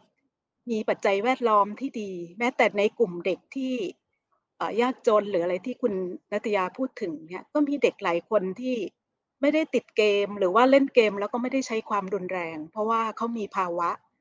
ที่สามารถจัดการ นะคะอารมณ์ภายในตัวเองได้ มีพลังภายในที่สามารถควบคุมตัวเองได้ นั้นเป็นเรื่องของการใช้เวลาแล้วก็สื่อบุคคลที่เขาเห็นอยู่ทุกวันนะคะ สื่อครอบครัวที่พ่อแม่ใช้ความรุนแรงใช้อำนาจ มากดทับเขาหรือว่าบีบบังคับเขาหรือคุณครู ที่บังคับเด็กแต่ตัวเองก็อาจจะเป็นแบบอย่างที่ที่ตรงกันข้ามกับสิ่งที่มาบอกเด็ก เราเนี้ยค่ะสื่อบุคคลที่ใกล้ตัวเนี้ยก็มีอิทธิพลพอๆกับสื่ออื่นๆนะคะ แล้วก็เรื่องการใช้เวลาของเด็กที่เขามีทางเลือกไหมมีโอกาสมีเวลาที่ผู้ใหญ่อนุญาตให้เขาได้ไปแสดงออก เป็นตัวตนมีอิสระที่จะคิดตัดสินใจร่วมกับผู้ใหญ่ในมิติต่างๆไหม เพราะนั้นในเรื่องสื่อเนี่ยหลาย ๆ ประเทศจึงมีการพูดถึงการเป็นพลเมืองดิจิทัลนะคะที่จะ สามารถที่จะจัดการชีวิตตัวเองได้ทั้งในโลกจริงโลกเสมือน แล้วก็ประเด็นสำคัญคือเขาเห็นคุณค่าของการใช้สื่อแบบสร้างสรรค์ เห็นทางเลือกที่จะใช้สื่อแล้วก็เป็นพลเมืองเป็นส่วนหนึ่งที่เอาสื่อเนี้ยมาช่วยในเรื่องการศึกษาของตัวเอง หรือช่วยเหลือชุมชน ช่วยเหลือสังคมคือมันต้องมีกระบวนการหรือพื้นที่ที่ให้เด็กเรียนรู้ในเรื่องเหล่านี้อะค่ะ ให้เขามีทางเลือกมากขึ้น คิดว่าเราต้องลงทุนมากกว่านี้อะค่ะ ขอบคุณค่ะค่ะทั้งคุณหมอเดชา อาจารย์สุรศักดิ์แล้วก็คุณเข็มพรนะคะ ได้บอกประเด็นที่ขาดหายไป ซึ่งเป็นประเด็นใหญ่ ๆทั้งนั้นเลย คุณนัทยาล่ะคะ ยังมีประเด็นอะไรที่ยังขาดหายไปที่สำคัญมากๆว่าต้องมีอะค่ะ เช่นค่ะ ค่ะ อาจจะอยากขอพูดเรื่องที่เล็กที่สุดเลยแล้วกันนะคะ คือเด็กเล็กค่ะ แต่ว่าเออเออเด็กเด็กเล็กเนี่ยค่ะ คือตั้งแต่ตั้งแต่อยู่ในท้องเลยนะคะ จนจนถึงสักเออ สามขวบปีแรกเนี่ยจริงเป็นเป็นเป็นช่วงวิกฤตนะที่จะชี้ชี้ชะตาว่าเด็กคนนี้จะโตไป แล้วมีความแข็งแรงมั่นคงทั้งภายในนะคะ แล้วก็มีพื้นฐานที่จะต่อยอดศักยภาพในด้านต่างๆนี้อย่างไร แต่ว่าถ้าเราดูเนี่ยเด็กสามขวบปีแรกของเราเนี่ยถูกเลี้ยงดูโดยใครคะเเรามีกฎหมายลาคลอดนะคะ ที่แรงงานในระบบเนี่ย ลาคลอดได้เก้าสิบวันใช่ไหมคะ แต่ว่านายจ้างจะจ่ายเงินเต็มแค่สี่สิบห้าวันนะคะ เพราะเนี้ยสถานการณ์ที่เด็กแรกเกิดนะคะถูกเลี้ยงดูนะคะ โดยผู้เลี้ยงดูหลักไม่ใช่แม่นะคะเนี่ยเรามีเยอะมากนะคะ เราไม่มีเนอร์เซอรี่ที่เป็นบริการสาธารณะจากภาครัฐนะคะศูนย์พัฒนาเด็กเล็กที่ภาครัฐดูแลเนี่ยก็จะรับตั้งแต่ 2 ขวบขึ้นไปนะคะ แต่ว่าช่วงตั้งแต่แรกเกิดไปจนถึงก่อน 2 ขวบเนี่ย เป็นภาระเต็มๆนะคะของครอบครัว ทีนี้เนี่ยการเลี้ยงเด็กโดยเฉพาะเด็กเล็ก มันแปลว่าคนเลี้ยงเนี่ยทำมาหากินอย่างอื่นไม่ได้ละเพราะงานเลี้ยงเด็กเล็กเป็นงานเต็มเวลานะคะ นอนก็ไม่พอด้วยอย่างเงี้ย แต่ว่า มันไม่มีการอุดหนุนใด ๆนะคะ เพราะฉะนั้นรายได้ก็ขาดนะคะเอ่อถ้าใครจะต้องออกมาเลี้ยงลูกเนี่ยรายได้ขาด ถ้าส่งไปให้ปู่ย่าตายายเลี้ยงนะคะเอ่อก็ต้องเลี้ยงเต็มเวลา ซึ่งปู่ย่าตายายอาจจะอยู่ในวัยที่จริงๆยังทำมาหากินอยู่ ก็ไม่ได้ละก็ต้องเลี้ยงดูมันเนี่ยอยากจะเสนอเรื่องนี้เลยอะค่ะว่าถ้าเราไม่เพิ่มการลงทุนนะคะ ในการดูแลเด็กเล็กของเรานะคะ ให้เขามีโอกาสที่จะได้อออยู่กับ แม่หลังคลอดนะคะ ให้นานนะคะ สัก 6 เดือน เงินอุดหนุนเต็มๆได้ไหมนะคะ เพื่อไม่ต้องเดือดเดือดร้อนที่จะต้องเออกลับไปทำงานนะคะ แล้วก็เออบริการรักษาพยาบาลต่างๆ ดูแลเนี่ยจัดเต็มให้หน่อยได้ไหมนะคะ เพราะว่าการดูแลเด็กเล็กเนี่ยใช้ทรัพยากรเยอะนะคะ ครอบครัวที่มีเด็กเล็กเนี่ยจะมีภาวะเปราะบางทางการเงินขึ้นมาทันทีเลยแหละนะคะ แต่ยิ่งถ้าหากกินนมแม่ไม่ได้ต้องกินนมผงนะคะ ค่าใช้จ่ายสูงมากนะคะเเราเป็นสังคมสูงวัยอะ่ะ แต่ว่าอัตราส่วนการลงทุนในเด็กเล็กของเราเนี่ยนะคะ ถ้าเทียบกับ GDP แล้วเนี่ยน้อยกว่าเวียดนามด้วยซ้ำไปนะคะ ไม่ได้ตามมาตรฐานที่องค์การอนามัยโลกเนี่ยแนะนำนะคะ เราเม็ดเงินที่ลงทุนเนี่ยน้อยเกินไปนะคะ ก็แต่ว่าศักยภาพของคนในการที่จะบริหารจัดการอารมณ์ตัวเองได้เนี่ยมันขึ้นอยู่กับขวบปีแรกมาก ๆนะคะ ว่าเขาได้รับการเลี้ยงดูอย่างเอาใจใส่นะคะ เหมาะสม ที่จะทำให้สามารถสร้างเซลล์สร้างตัวตนที่แข็งแรงนะคะจากภายในเนี่ยได้ไหม ซึ่งถ้าเราเลยช่วงเวลานี้ไปแล้วเนี่ยยากมากนะคะที่จะกลับไปสร้างเซลล์นะคะเพราะฉะนั้นตอนนี้เด็กๆเนี่ยถ้าหากว่าเด็กๆของเราเนี่ยค่ะอยู่ในสภาพที่ผู้เลี้ยงดูหลักเนี่ยนะคะแม่เนี่ยไม่สามารถดูแลได้เราต้องรีบกลับไปทำงาน แรงงานนอกระบบไม่มีไม่มีสวัสดิการลาคลอดนะคะ ก็ยิ่ง แล้วแต่ชะตากรรมนะคะนั้นเนี่ยในเมื่อเรา มัน มันจะเป็นสภาพแบบนี้ค่ะ เราจะเจอแบบนี้อีกนะคะ คนทำงานด้านเด็กรู้ดีว่าเราจะเจอแบบนี้อีก ถ้าเราไม่เปลี่ยนอะไรบ้างนะคะ นโยบายด้านแรงงาน ฟังดูเหมือนมันไม่เกี่ยวกันนะ แต่ถ้าหากว่าเราวิเคราะห์ให้ดีว่าเด็กมันไม่ได้โตขึ้นได้เองนะคะ มันต้องมีคนเลี้ยงดูที่ดีด้วยเนี่ยนโยบายแรงงานนะคะ ที่คุ้มครองทั้งแรงงานในระบบนอกระบบในกรณีที่ตั้งครรภ์แล้วก็มีบุตรเนี่ย มันจะต้อง มันจะต้องมานะคะนโยบายที่เกี่ยวกับสวัสดิการ เด็กเล็กนะคะ โดยเฉพาะครอบครัวที่มีเด็กเล็กนะคะจะต้องมานะคะแล้วก็เรื่องของการศึกษานะคะเมื่อกี้คุณเข็มพรพูดชัดนะคะระบบการศึกษาเราเน้นการแข่งขัน สอบแข่งตั้งแต่อนุบาลป .1 นะคะถ้าเราไม่เปลี่ยนตรงนี้นะคะเราไม่ได้พลเมืองที่มีความแข็งแรงในเรื่องของการบริหารจิตใจอารมณ์นะคะ ในขณะที่โลกมันเป็นโลกยุคพลิกผันใช่ไหมคะ เป็นวูก้าเวิลด์เนี่ยแต่ว่า ความแข็งแรงทางใจนะคะ social emotional learning เนี่ยแทบจะไม่ได้ถูกปลูกฝังนะคะในในในวัยตั้งแต่วัยเด็กนะคะแล้วจริงมันไม่ใช่เรื่องยากนะคะด้วยวิธีการมันไม่ได้ยากแล้วไม่ได้แพงนะคะแต่ว่านโยบายเนี่ยมันไม่ได้เอื้อให้คนเนี่ยสามารถที่จะประคับประคองเด็กเล็กของตัวเองให้เติบโตได้ ครอบครัวไม่ได้ถูกเติมศักยภาพตรงนี้ แต่ว่าถูกมองเป็นแรงงานนะคะฉันก็รีดแรงงานนะคะเป็น เป็นวัยแรงงานน่ะ คือตอนนี้วัยแรงงานเราอะต้องดูแลทั้งเด็กนะคะเดแล้วก็ต้องดูแลทางผู้สูงอายุใช่ไหมคะ มันก็จะหนักขึ้นเรื่อยๆ การปรับตัวของนโยบายสาธารณะที่เกี่ยวกับเรื่องแรงงาน เรื่องการศึกษานะคะ เรื่องสวัสดิการสังคมต่างๆ เนี่ยถ้าปรับตัวไม่ทันนะคะ เราไม่น่าจะมี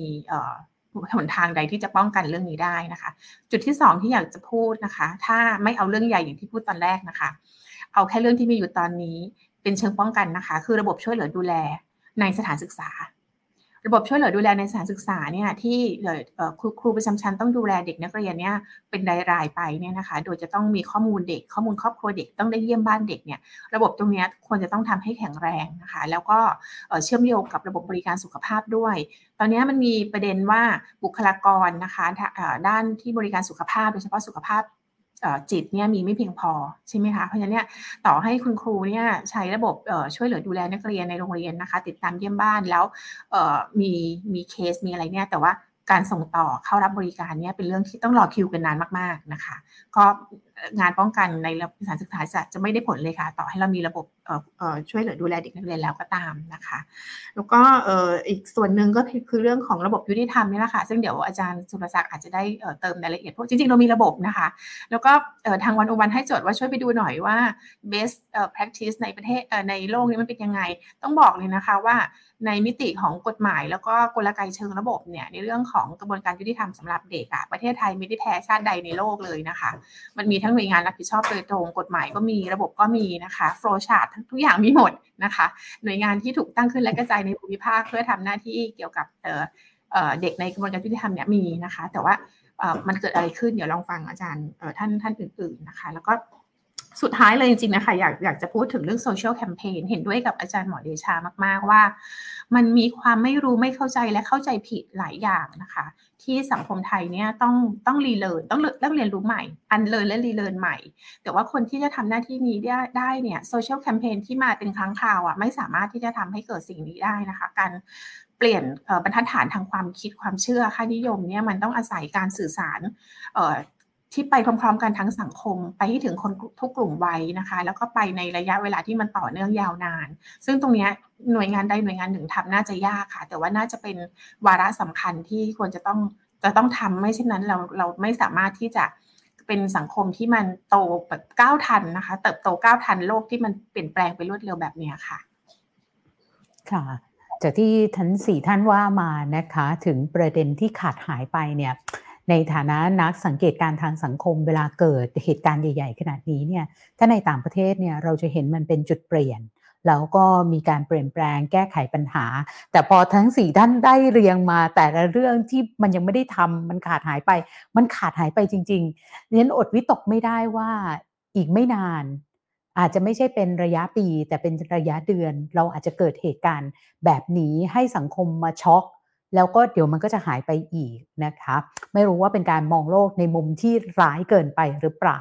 ก็เดี๋ยวสะท้อนได้นะคะ แต่ว่าออตอนนี้เนี่ยมีคุณผู้ชมที่ชมอยู่ทาง d 1 0 1 world นะคะ มีคำถามเข้ามา 4คำถามนะคะ แล้วเรียนก็ยังมีคำถามที่ฝากเอาไว้ อยากจะเดี๋ยวอ่านทั้ง 4คำถามให้ฟังก่อนละกันนะคะ บอกว่าจากเหตุการณ์ครั้งนี้เนี่ยทำให้เห็นปัญหาใต้ภูเขาน้ำแข็งในสังคมเยอะมากนะคะ ในปัญหาซับซ้อนเหล่านี้เราควรเริ่มแก้จากตรงไหนก่อน นะคะนี่คำถามแรกคำถามที่ 2 เมื่อเกิดเหตุการณ์ความรุนแรงเหล่านี้ขึ้นเนี่ยนอกจากพูดคุยกับสังคมแล้ว เราควรมีการเตรียมเจ้าหน้าที่ตำรวจ หรือกลุ่มคนที่ต้องรับผิดชอบเหตุการณ์อย่างไรบ้างนะคะอันนี้เผื่ออาจารย์เดชา ซึ่งได้เคยทำงานกับสตชแม้ว่าจะผิดหวังบ้าง แต่ว่าก็อาจจะให้ข้อมูลได้บ้างนะคะ แล้วก็สังคมเจอความรุนแรงจนคุ้นชิน และมองว่าเป็นเรื่องปกติ ก็เลยเป็นเหตุให้สังคมเลือกใช้วิธีการลงโทษด้วยความรุนแรงเด็ดขาดนะคะ ด้วยหรือเปล่า อันนี้เป็นเหตุผลอย่างนั้นหรือเปล่านะคะ แล้วก็ประเด็นที่ 4 ก็คือ หลังจากนี้สังคมควรรับมือกับความรุนแรงอย่างไรในภาวะที่สังคมไทยเนี่ยเจอกับความรุนแรงจนกลายเป็นเรื่องปกติค่ะเน้นอยากจะขอเริ่มที่อาจารย์สุรศักดิ์ก่อนนะคะ เพราะว่าอยากให้อาจารย์สุรศักดิ์เนี่ยเพิ่มในประเด็นเรื่องของอการยุติธรรมเชิงสมานฉันท์ที่ก็ขาดขาดหายไปจริงๆอะคะ่ะ เชิญค่ะอาจารย์คะ ครับผมเอ่อจริงๆอ่บ้านเราอย่างที่ใครใครต่อใครพูดนะครับ บ้านเราก็ไม่ได้ขี้ไก่นะครับ ในเรื่องนี้เรามีเรามีกฎหมายฉบับหนึ่งนะครับ ว่าด้วยการดำเนินคดีที่เกี่ยวกับเด็กและเยาวชนนะครับ คือตามกฎหมายของเราเนี่ยเด็กหมายถึงผู้ที่มีอายุตั้งแต่เกณฑ์ที่กฎหมายกำหนดให้รับผิด คือตั้งแต่ 12 ปีขึ้นไปจนไม่เกิน 15 นะครับ เราเรียกว่าเด็ก 15ขึ้นไปถึง18เราเรียกเยาวชนนะครับ เพราะฉะนั้นกลุ่มนี้เนี่ยผมคิดว่าเราจะไปมองเขาเป็นอาชญากร หรือว่าผู้กระทำความผิดเหมือนผู้ใหญ่ไม่ได้ เพราะเขายังไม่มีความรู้สึกผิดชอบชั่วดี เต็มเต็มบริบูรณ์นะครับ แล้วในที่สุดเนี่ยเขาถ้าเราไม่ปรับปรุงฟื้นฟูเขาเนี่ยเขายังยืนเขายังอยู่กับเราในสังคมครับนะครับ เพราะฉะนั้นเขาจะให้เขาเข้าเข้าออกเรือนจำออกมาทำผิดใหม่ตลอดเวลาเราทำไม่ได้ เพราะฉะนั้นในกฎหมายของเราเนี่ยนะครับถ้าเราไปดูจริง ๆ จังๆนะครับ คนอาจจะรู้จักเรื่องคดีเกี่ยวกับเด็กเยาวชนน้อยนะครับ ส่วนใหญ่รู้จักคดีผู้ใหญ่ใช่ไหมครับคดีเด็กและเยาวชนเนี่ยนะครับเมื่อเมื่อเด็กถูกจับอย่างกรณีเนี่ยจะเห็นว่า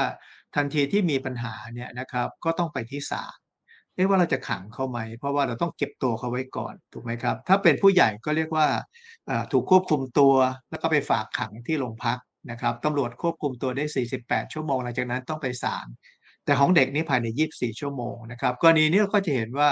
เราก็ไปที่ศาลนะศาลอนุมัตินะครับ แต่กรณีเด็กเราจะไปรวมกับผู้ใหญ่ไม่ได้นะครับ เพราะนั้นหน่วยงานที่ทำโดยตรงในเรื่องนี้เราเรียกว่ากรมพินิษและคุ้มครองเด็กนะครับ ชื่อก็บอกนะครับว่าต้องไปพินิษเด็กถึงสาเหตุต่างๆนะเพราะฉะนั้นในกฎหมายของเราเนี่ยนะกรมพินิษเนี่ยก็จะมี นะคนที่ทำงานด้านนี้โดยตรงก็คือหาสาเหตุต่างๆ ที่เกี่ยวกับเด็กในการกระทำความผิดทั้งหลายนะครับ แล้วก็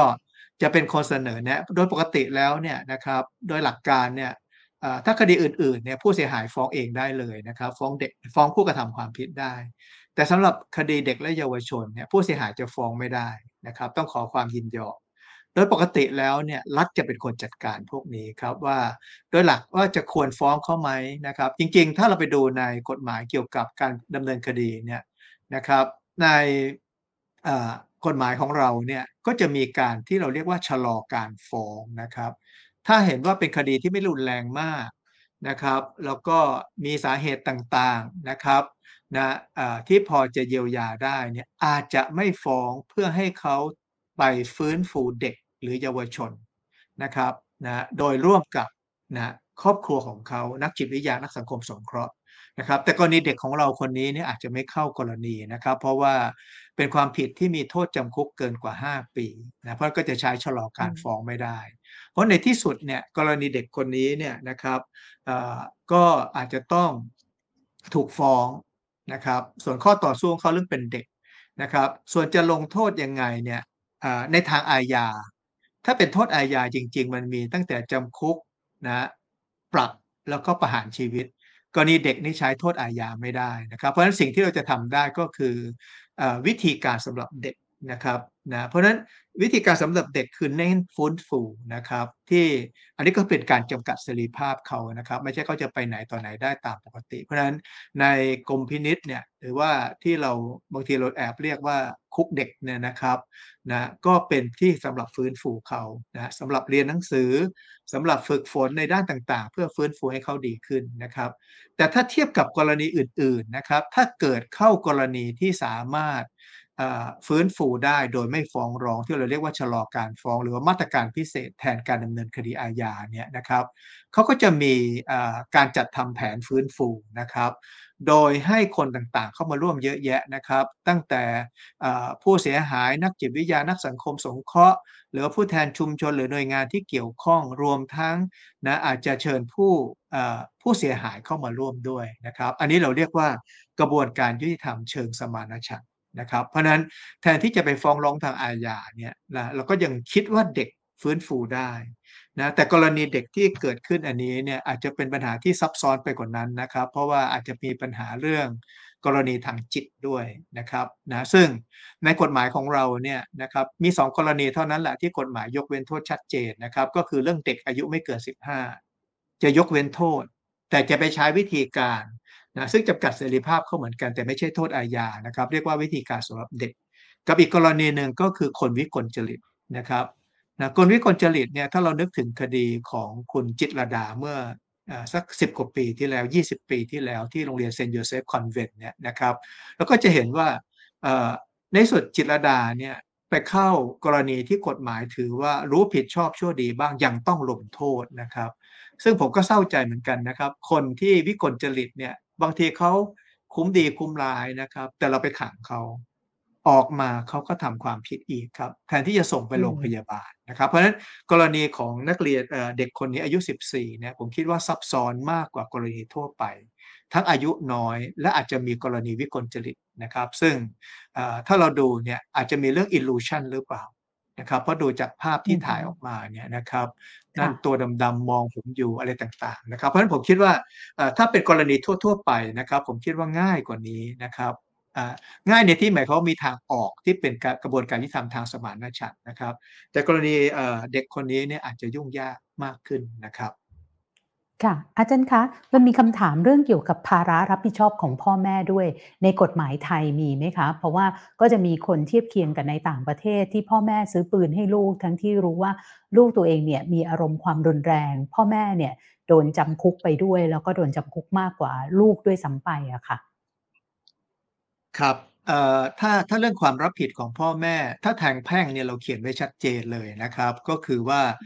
เด็ก หรือคนวิกลจริตที่กระทำผิดถึงแม้กฎหมายยกเว้นโทษให้ในทางอาญานะครับเขายังต้องรับผิดทางแพ่งอยู่ อันนี้ก็คือประมวลแพ่งมาตรา 429 ชัดเจนนะครับ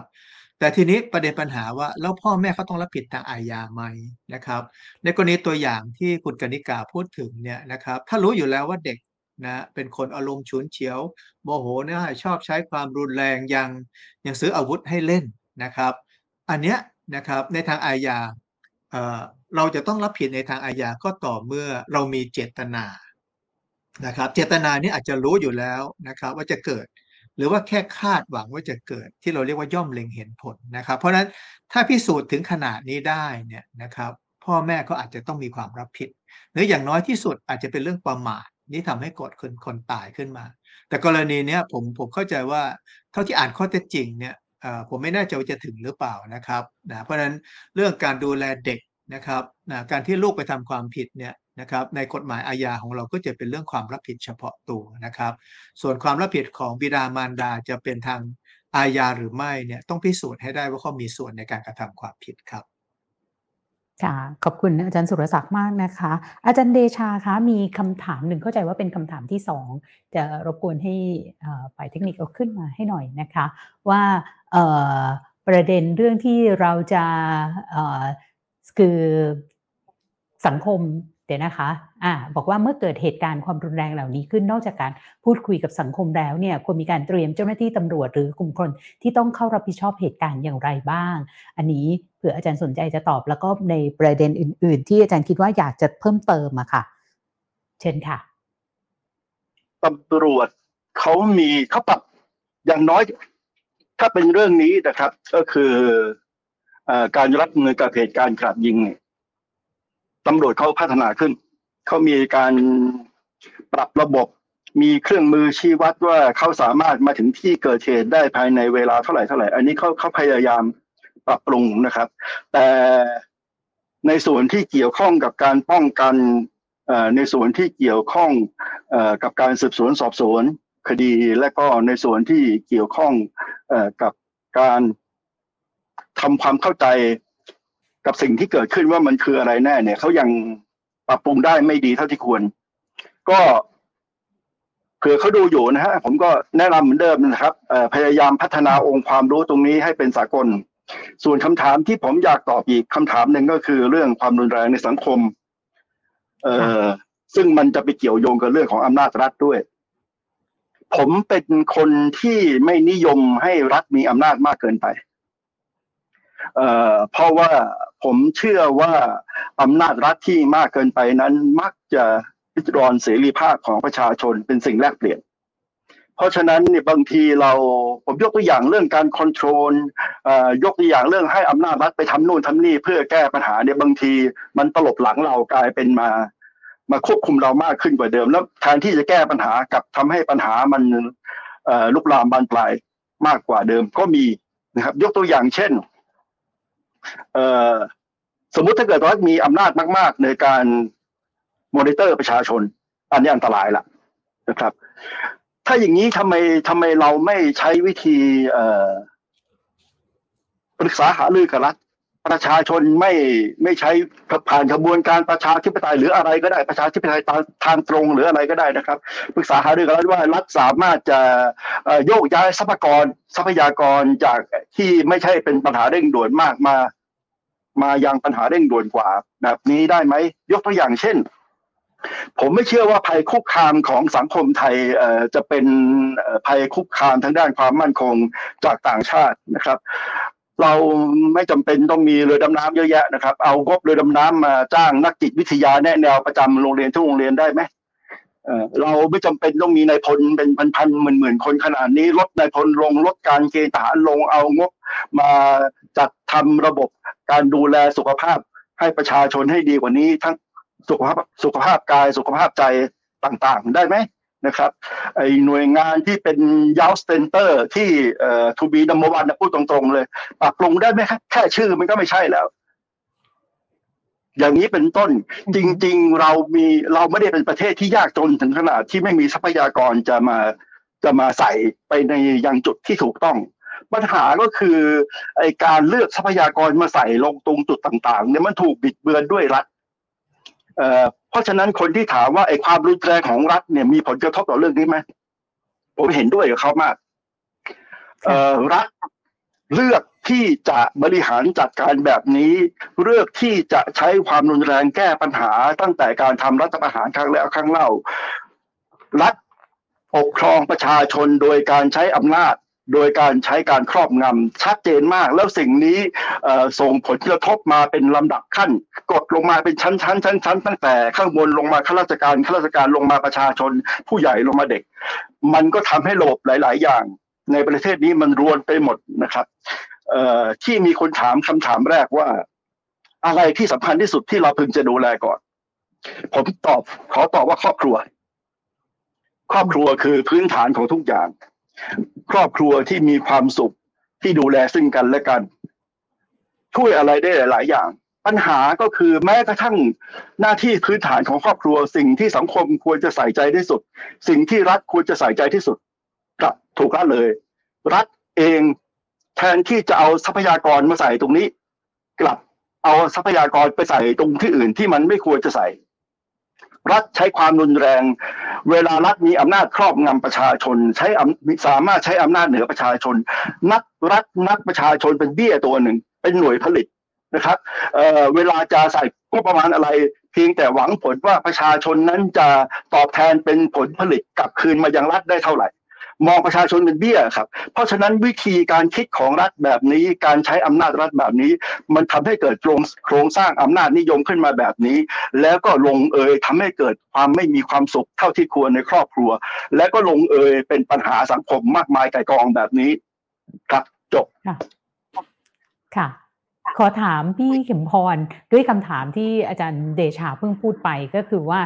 อะไรเนี่ยที่มันเป็นเนื่องจากปัญหามันซับซ้อน เราควรเริ่มแก้ จากตรงไหนอะคะคิดว่าเราต้องไม่อนุญาตให้ระบบที่มันสร้างความรุนแรงหรือผลิตความรุนแรงอะดำเนินต่อไปได้นะคะ อาจจะต้องวิเคราะห์เชิงระบบ ให้เห็นความเชื่อมโยง ซึ่งมันอาจจะตอบมาสู่คำถาม ข้อสี่ข้อห้าด้วยนะคะว่าจริง ๆ สังคมเราอะเรายังไม่ค่อยตระหนักในปัญหาเรื่องความรุนแรง ในหลายหน่วยงานกระทรวงที่รับผิดชอบเรื่องวัฒนธรรม ก็อาจจะดูอ่อนไหวกับเรื่องโป๊เปลือยเรื่องอะไรค่านิยมอะไรบางอย่างนะคะ แบบเดิมๆแต่ว่าพอประเด็นเรื่องความรุนแรงเนี่ย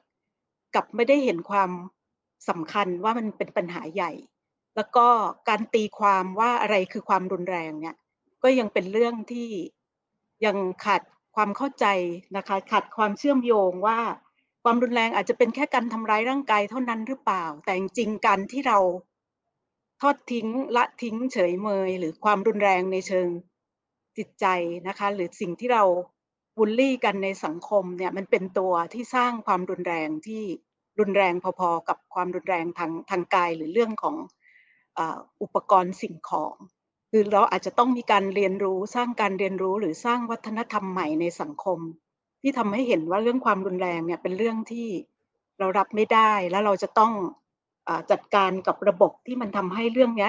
ดำเนินต่อไปในหลาย ๆ มิติในหลาย ๆ ระดับ ตั้งแต่ระบบของครอบครัว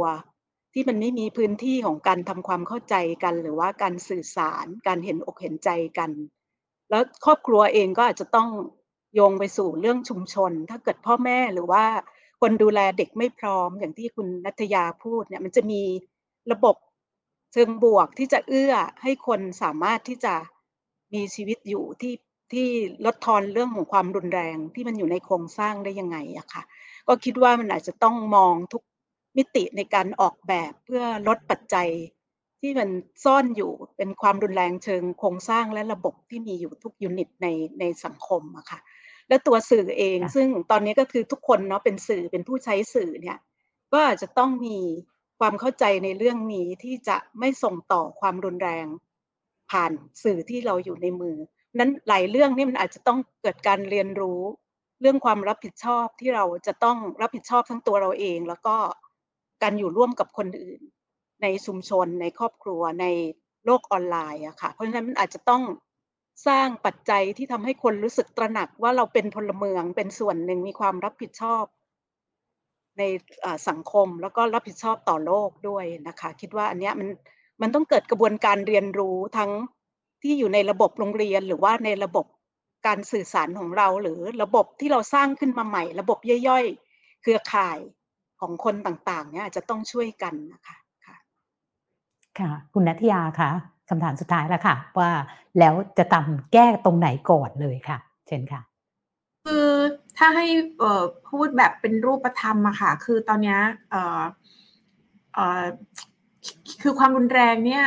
มันมีทั้งที่เรามองเห็นได้ทางร่างกายนะคะ แล้วก็ที่เรามองไม่เห็นก็คืออย่างอย่างที่พี่สมพรพูดนะคะ การใช้คำพูดหรือว่าการเพิกเฉยนะคะ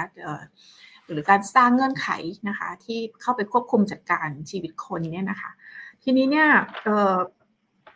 คนเราแสดงออกซึ่งความรุนแรงอะ่ะก็เพราะเเราบริหารจัดการอารมณ์หรือความรู้สึกเราไม่ได้นะคะ อารมณ์โกรธเนี่ยสำคัญ แต่ว่าเราบริหารจัดการไม่เป็น ทีนี้อยากอยากจะบอกว่าทักษะในการบริหารจัดการอารมณ์อะค่ะน่าจะเป็นเรื่องเร่งด่วนเลย ที่ทุกคนนะคะ ผู้ใหญ่โดยเฉพาะผู้ใหญ่และผู้บริหารเนี่ยค่ะ คือเราต้องไม่มีค่านิยมว่า คนที่แสดงความโกรธออกมาในที่สาธารณะเนี่ยเป็นเรื่องยอมรับได้นะคะเเราเห็นจะเรียกว่าอะไรเน็ตไอดอลหรอหรือว่านักธุรกิจหญิงออนไลน์คนดังนะคะระเบิดอารมณ์ในตอนไลฟ์ขายของสด แล้วเราก็กดไลค์กันใหญ่นะคะ หรือว่าแชร์กันใหญ่หรือแม้กระทั่งยอดขายพุ่งอย่างเงี้ยคือคืออันเนี้ยคนที่รู้ตัวก็ต้องเบรกตัวเองแล้วล่ะ ถ้าฟังรายการนี้อยู่นะคะ หรือคือต้องช่วยกันทำค่ะในขณะเดียวกันหน่วยงานต่างๆเนี่ยต้องต้องรู้เลยว่าทักษะในการบริหารจัดการอารมณ์นะคะกำลังเป็นทักษะที่ทุกคนต้องการ เพราะว่าสังคมไทยค่ะไม่ได้เตรียมความพร้อมของพลเมืองในเรื่องนี้เลยมากกว่า 50%นะคะของผู้เลี้ยงดูเด็กนะคะตอบว่าการเลี้ยงดูเด็กโดยด้วยความด้วยการลงโทษทางกายเป็นเรื่องจำเป็น จริง ๆ ตอนยุคแรก ๆ ที่มีการสำรวจนี้โดยสำนักงานสถิติแห่งชาติร่วมกับยูนิเซฟเนี่ยมากกว่าร้อยละ80 นะคะ ของผู้เลี้ยงดูเด็กนะคะทั่วประเทศที่อยู่ในโครงการสำรวจระดับชาติเนี่ยจะตอบว่าเป็นเรื่องจำเป็นรักวัวให้ผูกรักลูกให้ตีเป็นเรื่องจำเป็น แล้วก็สถิติดีขึ้นหมายถึงว่าลดลงเรื่อยๆนะคะ ในช่วง 10 ปีที่ผ่านมาแต่ตอนนี้ก็ยังเกิน 50%อยู่นะคะ มันทำให้รู้ว่า เราเราโตขึ้นมาเป็นผู้ใหญ่ในวัยเนี้ย เราผ่านวัยเด็กซึ่งผู้ดูแลเราณตอนนั้นอาจจะเชื่อเรื่องนี้ด้วยเหมือนกันนะคะนั้นเราไม่ได้สามารถเรื่อง parenting skill เรื่องทักษะการเลี้ยงดูเด็กนะคะ โดยเฉพาะเรื่องของการบริหารจัดการอารมณ์ ทักษะในการบริหารจัดการอารมณ์นะคะ ไม่ว่าจะอารมณ์เครียด อารมณ์โกรธ อารมณ์เสียใจน้อยใจอะไรพวกนี้นะคะ หรือแม้กระทั่ง ลิงโลดดีใจนะคะ แล้วก็มือลั่นกดซื้อของใหญ่เลยนะคะกำลังมีความสุขอะไรแบบนี้คือเรื่องเหล่านี้เป็นเรื่องบริหารจัดการอารมณ์ที่เป็นทักษะสำคัญ จะเรียกว่าเป็น resilient skill ก็ได้นะคะ คือยิ่งในภาวะที่สังคมโลกนะคะ เรื่อง climate change เรื่องต่างๆเนี่ยมันมีความพลิกผันนะเหตุการณ์ต่างๆ เกิดขึ้นแบบไม่รู้เนื้อรู้ตัวเนี่ยทักษะในการที่จะ รู้รับปรับตัวนะคะ ควบคุมสติอารมณ์ แล้วก็สามารถเลือกใช้วิธีการแก้ปัญหาหรือแสดงออกที่เหมาะสมได้เป็นเรื่องสำคัญจริง ๆ แล้วมองว่าอันนี้เป็นเรื่องเป็นเรื่องง่ายที่สุดละ เพราะว่าองค์ความรู้มีนะคะ ผู้ที่จะสามารถจัดการเรียนรู้ฝึกทักษะเหล่านี้มีนะคะ แต่ว่ามันจะต้องทำอย่างอย่างอย่างทั่วถึงกว้างขวางให้เป็นระบบนะคะ อาจจะต้องเป็น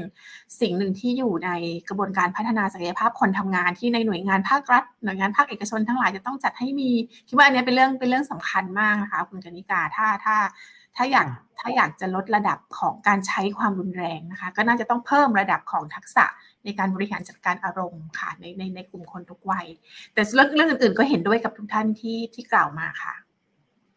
ค่ะที่วันนี้ดิวันโอวันดอทเวร่วมกับ Kid for Kids นะคะ ศูนย์ความรู้นโยบายเด็กและครอบครัว เราตั้งวงสนทนานี้ เพราะว่าเราไม่อยากจะรอ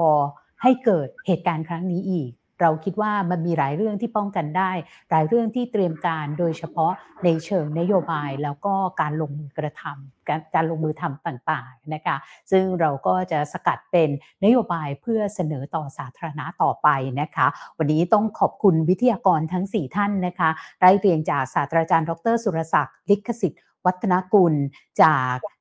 ศูนย์กฎหมายอาญาและอาชญาวิทยาคณะนิติศาสตร์ มหาวิทยาลัยธรรมศาสตร์นะคะ คุณหมอเดชาปิยวัฒกุลนะคะ จิตแพทย์ อดีตอาจารย์มหาวิทยาลัยที่มหาวิทยาลัยขอนแก่นนะคะ คุณเข็มพรวิรุณราพันธ์ผู้จัดการสถาบัน สื่อเด็กและเยาวชน แล้วก็คุณนัทยาบุญพักดี ผู้อำนวยการสำนักสนับสนุนสุขภาวะเด็กเยาวชนและครอบครัวสำนักงาน กองทุนสนับสนุนสร้างเสริมสุขภาพ ต้องขอบคุณมาก ๆ ค่ะ